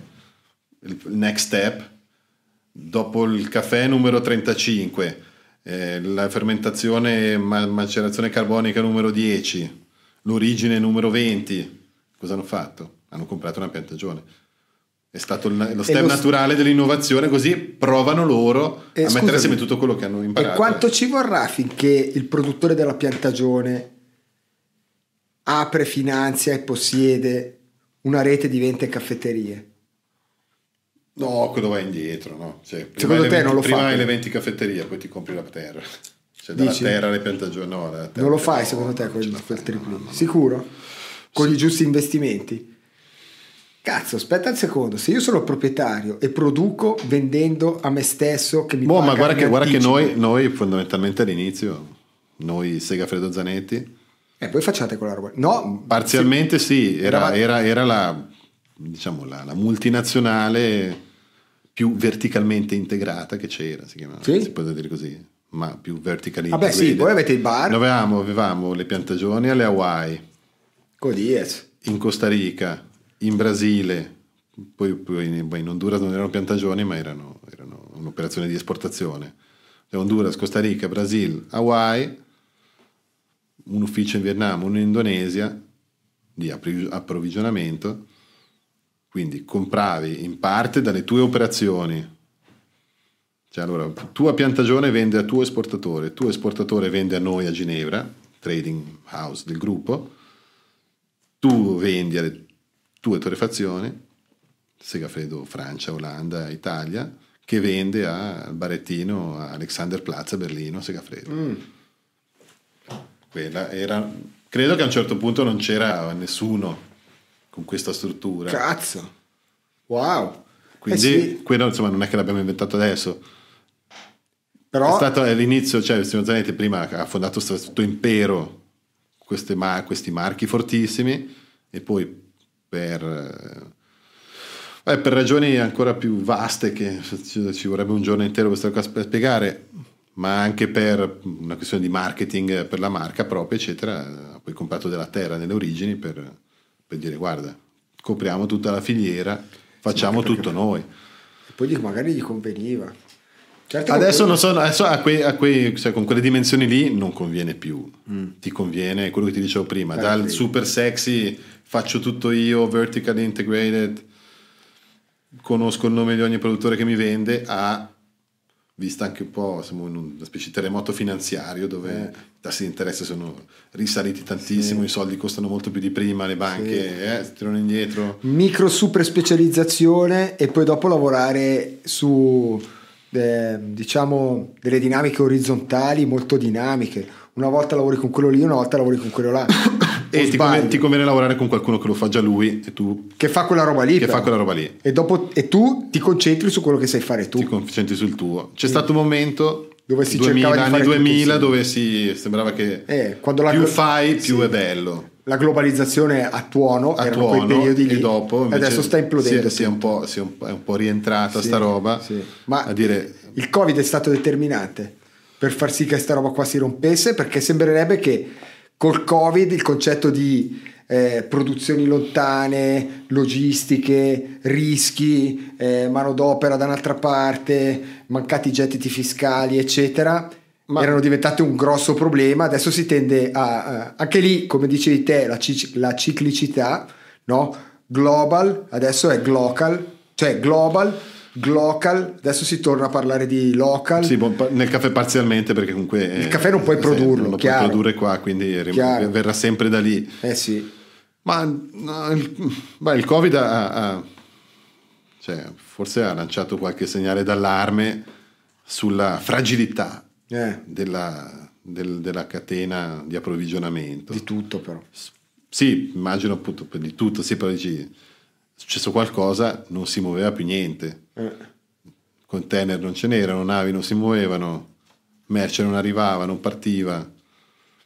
Però vabbè, c'è un raised awareness, però sai che anche l'essere umano ha una memoria molto corta. molto corta Siamo già tornati più o meno come prima. sì sì impressionante Io appena appena mi ricordo come erano, come erano i primi casini del 2020, cioè ritardi di imbarco ne ho sempre avuti, lì era una roba scandalosa, lì i caffè partivano sei mesi dopo, porca puttana invece che sei settimane dopo. sì sì Però vabbè, Eh, ecco, era cioè, così. per me io nel mio cervello di, di- di- di mercante ho già archiviato.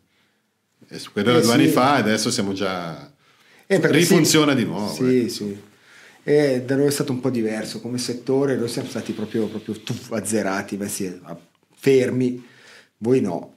Bene o male il caffè continuava a girare, la grande distribuzione macinava caffè a tuono, Sì, cioè. Cioè, addirittura c'è stato un eh, come, come succedeva 30 anni fa, poi è stata abbandonata giustamente perché sono arrivati i container. Tipo gente come, come Starbucks ha fatto delle navi intere solo per loro. Mentre Mm. di solito metti i, tuoi container su una nave che, che fa una rotta XY, sì. no? invece lì hanno messo centinaia di migliaia di sacchi di caffè su, solo- su una sola barca per riuscire a portarlo fuori dal paese in una volta, tutto insieme. E beh, ma lì il cash, cash is king. cioè lì eh. si parla di... Boh, dopo po- potenzialmente magari hai, hai risparmiato Sì. rispetto ai danni causati da aspettare merce che non arriverà Sì, mai. infatti.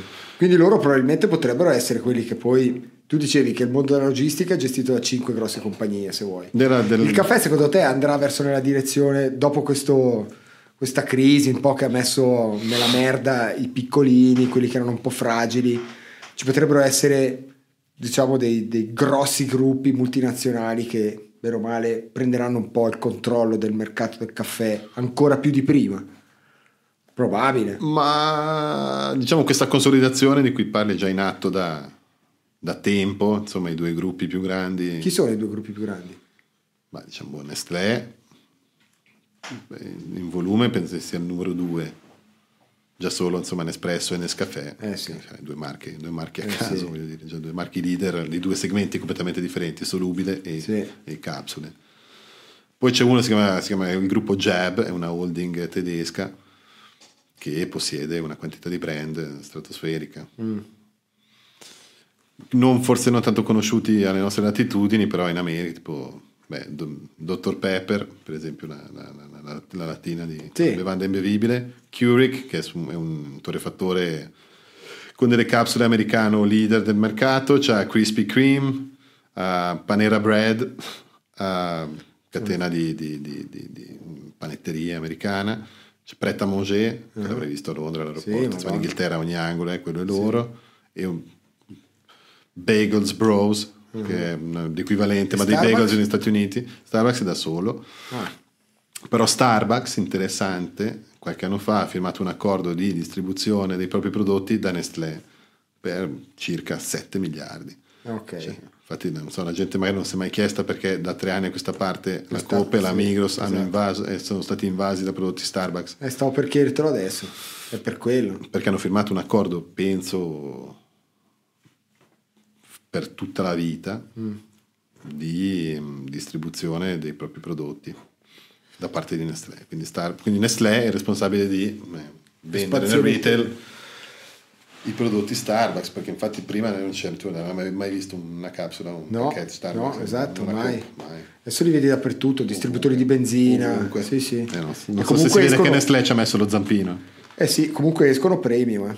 Cioè loro il shelf lo pagano bene perché nel- alla Coop Ah no, sono lì. sono qui, lì. Qui, sì, sì, Sì, sì, no, no. Però No, ma si vede con che potenza sono entrati. 45-50 centesimi a capsula escono. Sì, sì. Cioè, un po' meno rispetto- di Nespresso ovviamente perché Sì. per non farsi da...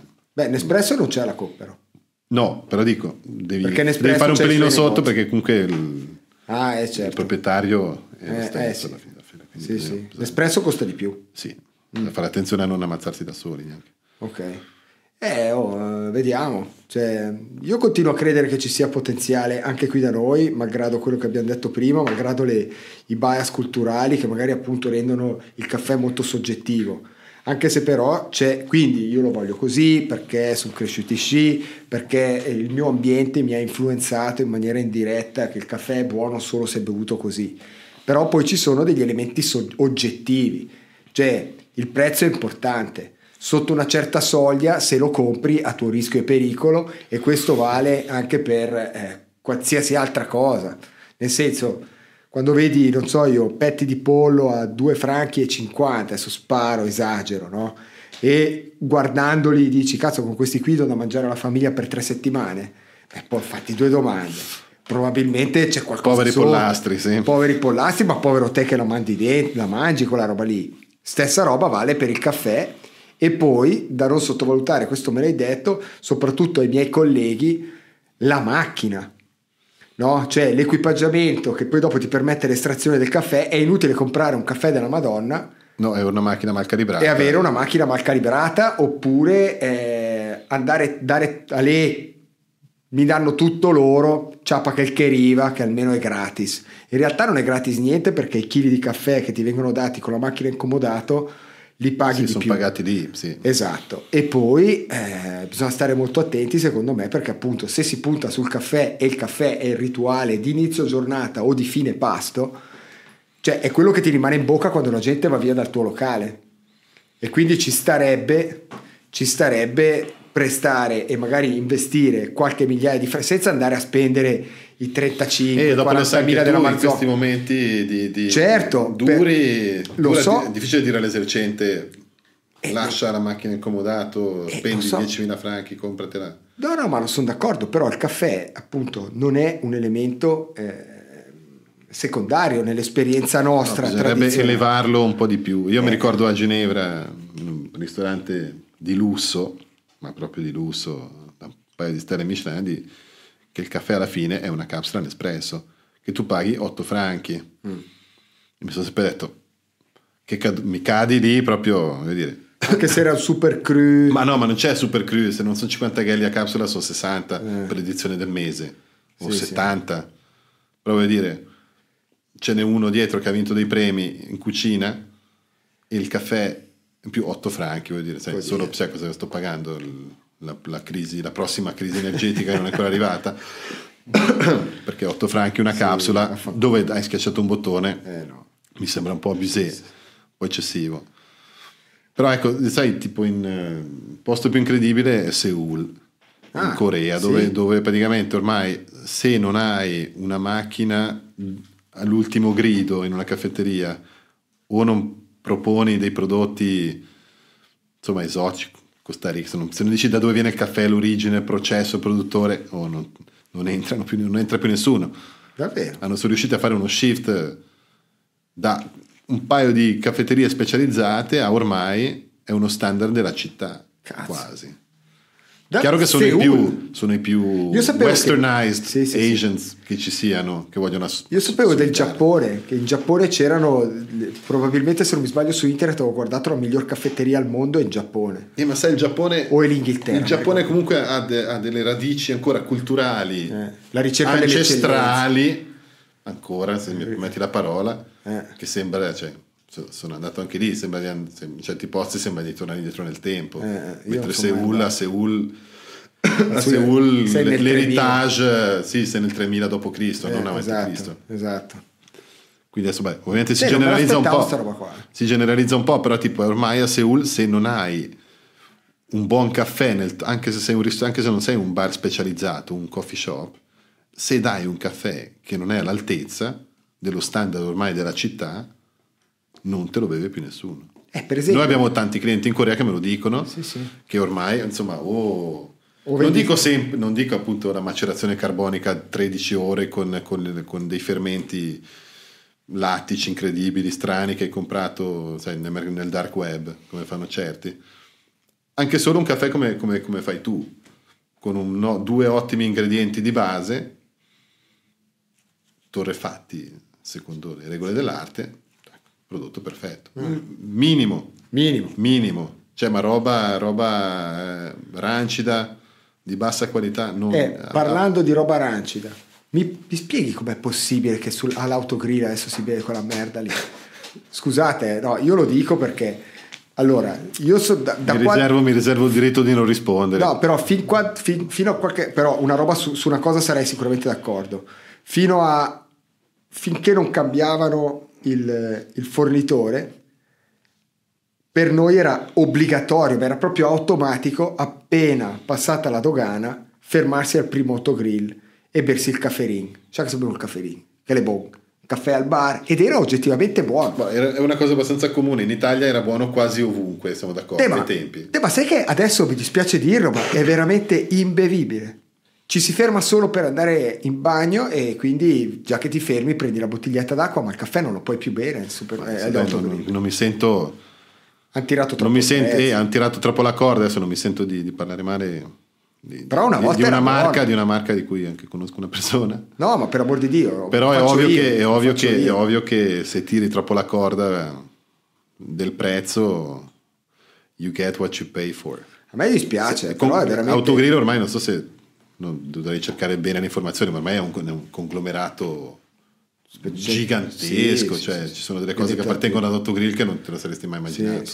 Non è mica solo No, quello no, che fa, quello non so. è mica quello dell'autostrada italiana e basta, è una, è una roba globale. Però è assurdo che bevi quella Se per fare due soldi da, da quel, da quel prodotto lì in autostrada devi pagarlo una miseria. Se lo vuoi pagare al torrefattore una miseria, ti, ti- ti creeranno su misura un, un- un blend, una miscela che, Però per loro che non, non può è- essere fatta da, da ingredienti di prima qualità. Però per È questo possibile. torrefattore non è nocivo.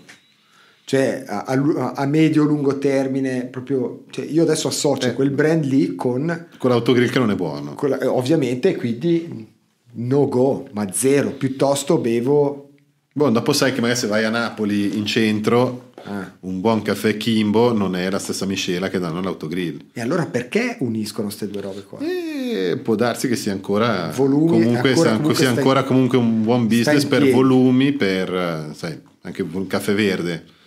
Ormai non è più proprio così, ma più, più compri, Meno lo paghi. ne, Più o meno. non è sì, più o meno, però dico puoi ottimizzare comprando di più, eh, sai, in una fabbrica grande che era stata magari costruita o ampliata, basata su un certo tipo di crescita che volevi avere, eh, non puoi di colpo lasciare via l'autogrill, Mm. perché sennò i tuoi costi fissi magari vanno su Sì, in maniera esponenziale, quindi magari ti conviene ancora averlo quasi come un male necessario per abbassare dei costi fissi. Sì. Invento, eh, perché magari, magari, magari, magari ci fanno anche dei gran soldi, Kimbo non lo so. Flusso di cassa, sì. Però io conosco un'altra marca che era prima in autogrill Chi ha detto che, che- che- che ha detto no, a queste condizioni non ho più interesse a continuare. Ecco. Eh, eh.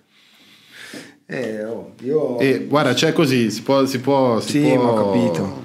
si può riassumere tutto, che è bella l'idea di, di alzare sempre di più la qualità del prodotto, però ecco farlo allo stesso, allo stesso prezzo o anche meno eh, non è più possibile. No. Quindi, cioè, da qualche parte tira e molla, qualcuno deve lasciare un po' e mollare da una parte e tirare dall'altra, Eh. perché No, ma lo capisco. Ma sì, ma io, io, sì, io ho sempre optato per la seconda opzione. No, perché per me se la gente viene qua e dice cazzo il caffè fa schifo, la pizza non è buona, la pasta la compra invece di farla, io sul ristorante vuoto muoio, perché mi sono costruito su quello. Però chiaramente io sono partito da un set di valori di un certo tipo. tipo, tu non sei l'esercente proprio tipo ticinese, non sei la, Beh, io faccio... rappresenti proprio la media, ecco, no? Io faccio un po' eh, quello che mi sento di fare, però chiaramente se decidi di impostarla su una cash cow eh, che se ne fotte da un certo punto di vista, butti sui volumi, però è, è- è un altro mestiere, è un altro mestiere, capisci cosa intendo? È un po' un altro mestiere. Sì, però ti dico- Scali a livelli, sì, perché sostanzialmente praticamente subappalti tutto il tuo processo produttivo, no? punti appunto alle- ai leverage sul, sul minor tiri il collo, no? però hai 500 punti vendita, 1000 punti vendita e uno poi magari ti dice cazzo però quei 500 anche se mi danno una marginalità 0,5 però cazzo 0,5 per 1000 o per 10.000 mi garantisce un flusso di cassa positivo che mi permette di no? se poi magari sono smart enough che riesco a fare un leverage sui tre mesi bond governativi quella che mi danno un reddito garantito del 3 quel 5 diventa 0,8 capisci cosa intendo? Sì, cominci a farli ti girare scontri sempre comunque con la gente, che alla fine sono quelli che devono consu- che Eh, no, consumare lo so. il, tuo, il tuo Eh, prodotto. lo so. Ci vuole un, uno switch culturale che non, non sono sicuro che qui succederà mai, Eh. o almeno nei prossimi dieci anni. Quando io vado in giro per il mondo e vado a cercare le varie caffetterie più, più- più in voga o più, più, voilà, più belle, più fighe, col caffè più strano. Cioè, anche la gente che ci va, la gente che ci lavora, è un altro, un altro ambiente, no? Sai, devi aver voglia di andare a cercarla. questo è vero Ce ne so- però ce ne sono anche diverse. Però in ogni figo quartiere, lì, in ogni cioè. quartiere c'è, vedi magari il, appunto, vedi che il croissant non è uscito da una fabbrica di Eh. altri 5.000 croissant. E poi c'è la torta senza glutine, la torta senza lattosio, il cornetto senza niente, senza i OGM, eh, il caffè, addirittura adesso ero a Portland, in, in una caffetteria che si chiama Stumptown, che ne ha diverse, una catena molto grande. Se non gli dici tu che vuoi il latte normale, è tutto latte di, latte di, di- come si chiama? di avena, l'Oatly, sai? Ah. Oh, sì, Oatly, sì, sì, quel sì. latte della Madonna lì svedese. tra l'altro Mente, e tu per i milk based eh, drinks, ormai quello è qui A Lugano non lo so perché non ci bazzico proprio. Cioè, vengo, ma non è che vivo Ah, la Lugano. A Locarno chiedere latte senza lattosio, un altro latte che sia soia, avena, qualcosa senza glutine, ti guardano per dire cazzo vuoi? No, ma Cioè, ti spiego anche il perché. Perché te la, tiri, te la tiri che sei allergico a qualcosa? No, no. si chiama scelta che mi Ti- devi dare. No, ma ti spiego il perché. Ti spiego il perché. Per anni io ho avuto almeno tre categorie di latte, sia qui al Valletta che su Andermatt. Ma per rispondere a un- una No, volontà, no? no, perché per rispondere a una eh, presunta richiesta da parte del mercato. Capisci? Hai Quindi, anticipato. tu Nel caso che Tu ce li hai qua, avevo latte di mandorla, il latte di avena e il latte di vacca, Mhm. sia qua che su Andermatt. Lo apri, lo usi una volta e dici, ah, vedi che, che va. La settimana dopo, più tardi, butta via perché le ranch, no? e non se lo incula nessuno. Vabbè, sì, dipende. Se non ce l'hai bene, però se hai. Capisci cosa intendo? Il grosso problema è che qui, eh, onestamente, non c'è la domanda. Cioè, non riesci a. cioè, alla fine della fiera, se tenerlo per buttare via, o mi dai le monoporzioni, no? O si Ma trova il modo sta, di. cioè, ci- Altrimenti. ci de- devono esistere No, ma io da questo punto di vista spezzo una lancia eh, per, per, eh, i i baristi di, di Locarno che non ce l'hanno e ti dico che purtroppo qua non te lo chiede nessuno. E bene o male io di gente ne servo tutti i giorni e prima ne servivo 5 volte di più, eppure la richiesta era su 400 caffè al giorno, 500 caffè al giorno che facevo, uno ogni tre giorni mi chiedeva, ce l'hai? Me, non fa niente, fammelo con l'altro.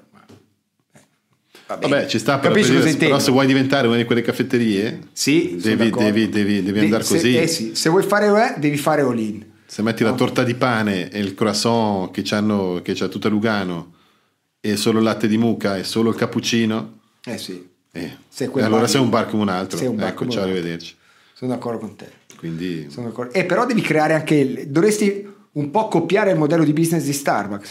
Anche come guarda, io non ho, disponi capi- non so ancora, non ho ancora capito perché non ce ne sia uno a Lugano, che ci sarebbe la fila. Eh. Sai, tipo un posto Fino con le, Ceneri. Eh sì, con le, tipo con le, con le poltrone, un posto un po' più Così. cozy, living room, eccetera. Certo. Sono tutti bar italiani, all'italiana, insomma, c'è il bancone, c'è le sedie, cadrec, quei posti lì, no? Che per Eh, amor di dovresti Dio, rendere una alcuni- caffetteria appetibile anche per i, per i- per i- insomma, per i Eh, sì, più per- giovani. Poi è vero che possono rischi che si siedono lì eh, sta lì tutto il giorno per eh, due cose. Eh, quello è un po' anche il rischio. Però, insomma, ecco, da una qualche parte bisogna pur cominciare. Eh, sì. Eh, te, io... Però quello che hai già capito, che abbiamo capito anche un po' insieme, è che un, un bar normale o un ristorante normale non puoi snaturarlo e farlo diventare anche un- uno specialty coffee shop. Esattamente. Devi profilarti. Devi profilarti. Qui hai provato a dare una, ti ricordi, hai fatto una settimana di prova con un caffè strano lì che ha preso su. No, Ecco, abbiamo, abbiamo avuto la nostra risposta. sì, sì, è vero. Ah, mi ricordo. Pubblicizzarlo sarebbe stato fantastico e facilissimo, però non è piaciuto. ecco. Invece quello che abbiamo fatto dopo piace tantissimo. Sì, Meno fancy da pubblicizzare, meno flashy, sì. però comunque Però però, però devi sempre meglio- stare un po' a metà fra quello Sì, che vuoi te e quello che sì, vuoi la Un gente. miglioramento incrementale non eh, dirompente, cioè incremental in- Sì, versus non, puoi disruptive. proprio rompere... Eh no, certi schemi non puoi ancora Eh no, rompere. no, non te lo puoi permettere se non sei una caffetteria che, che sviluppa un- una- un'idea che secondo me funzionerebbe, però deve avere una coerenza 360 gradi anche la location, perché all'India all'inizio l'idea era quella di fare Sì, sì. Il, eh, il- il caffè specialty, eccetera. Però quella lì non è una location da mattina, capisci? È una location troppo scura. Non entra la luce, non hai le poltrone comode, un ambiente un po' più arioso con il verde. il- No, è più da, da drink at night. Esatto, e Infatti- infatti, adesso apre alle diventato, 5 sì. chiude alle 2. Sì, sì, sì, Quindi quello che bisognerebbe fare è trovare una location di un certo tipo, sai, magari addirittura anche non gioco forza eh, downtown, potrebbe essere magari in una zona tipo appunto Morcote così, dove la gente viene là apposta per passarsi un'oretta, due ore a fare una mattina o comunque il pomeriggio o dei pranzi orientati su un certo tipo di filosofia che prevede anche il caffè dove paradossalmente non c'è nemmeno l'estrazione espresso. Sai, cup of coffee passa col- con la caraffa, ti dà il caffè. Sì, dopo... E penso che siamo ancora un po' lontani. Siamo ancora un po' lontani. Sì, Anche perché sì. probabilmente lo Stato... Vedo grandi città capitali europee, città americane, lì Sì. lì sì, ma Eh, massa. Massa. Devi avere un giro, Eh. devi avere comunque ogni mese un 30.000 persone che ti vengono dentro, tendenzialmente, no? che ti gira intorno. No? Poi sai il caffè. Sì, non puoi, non puoi cambiare tutti i tuoi abitué Eh, e no, cambiargli il- no, il, prodotto. eh, ecco. no, anche perché Fa l'uomo è un animale abitu- abitudinario, cioè noi, io per esempio vado sempre allo stesso posto, se non è qui da me, eh, mi siedo sempre allo stesso tavolo, Mm. se non è quello perché è occupato è quell'altro, figa, se non ho quei due lì vado già in tilt, no? Ecco. No, ma è vero, se non c'è il chiferino al prosciutto alla mattina, cazzo io sono in difficoltà, capisci cosa intendo? Cazzo non c'è, eh ma Francesco non me l'avevi detto che arrivavi, se me lo dicevi che arrivavi te lo tenevo via, lo sai che ne prendiamo solo quattro, cioè cazzo, pensavo che alle nove ce n'era ancora uno, eh ieri ne sono rimasti due, cioè capisci? E quindi, cioè rompere quegli schemi lì, Sì, no, appunto. Eh, secondo, secondo quanto vedo eh.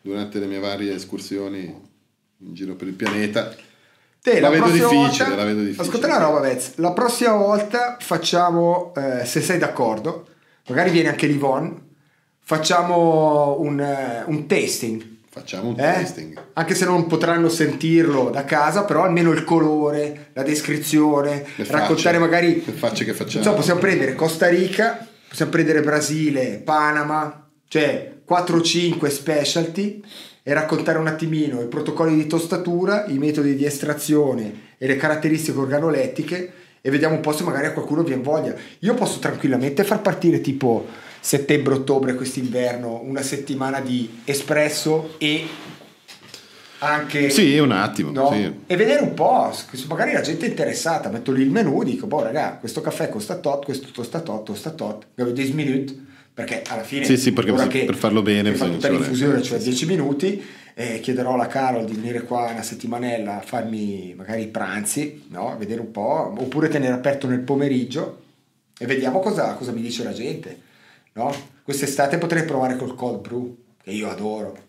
Caffè freddo. Eh, un certo caffè freddo modo. sì, il cold brew mica tanto, è troppo... dopo smia. no, piasmia. Ah. Non ho ancora beccato uno che mi... No, a me, Mi garba. A me ce n'era uno, dov'è che l'ho bevuto? Mi garba uno di Starbucks che prova dentro, sai, Eh, caramello, cioè galenda tutto, il caffè non si sente più. Eh. Insomma, è un gelato praticamente. Eh, sì, sì, sì. Tevez, grazie. Sì, grazie a che te. sei passato giù. Grazie Io a spero te. che appunto questo mondo che tutti lo conosciamo, ma nessuno lo conosce veramente. Magari oggi qualcuno ha- l'ha conosciuto un po' meglio. E... Sì, è sempre talmente, talmente conosciuto, è. Superficialmente Esatto. che a volte è difficile entrare Esatto, nei dettagli che non giusti si per... entra, che si dà per scontato tutto, che magari ci sono, come dicevi te, Ah, dei no, falsi miti. Poi, poi dietro insomma, c'è un lavoro Eh, incredibile, no, porca che puttana, è quello che, quello che vedo io on a daily basis, Eh sì. che, che- che è molto interessante. Insomma, Eh, sì, infatti per eh. quello che ho cominciato e, e non smetterò Eh, mai. sì. Insomma. E allora, tutte le, nel- nella descrizione, Eric, mettiamo dentro tutto quello, le informazioni che vorrai darci, anche magari dove lavori, eccetera, per chi lavori così. Mhm. E reach out, no? se volete qualche informazione in più, vi metto volentieri in contatto con Lello. E peace out, dudes. Bevete caffè, buono. God bless.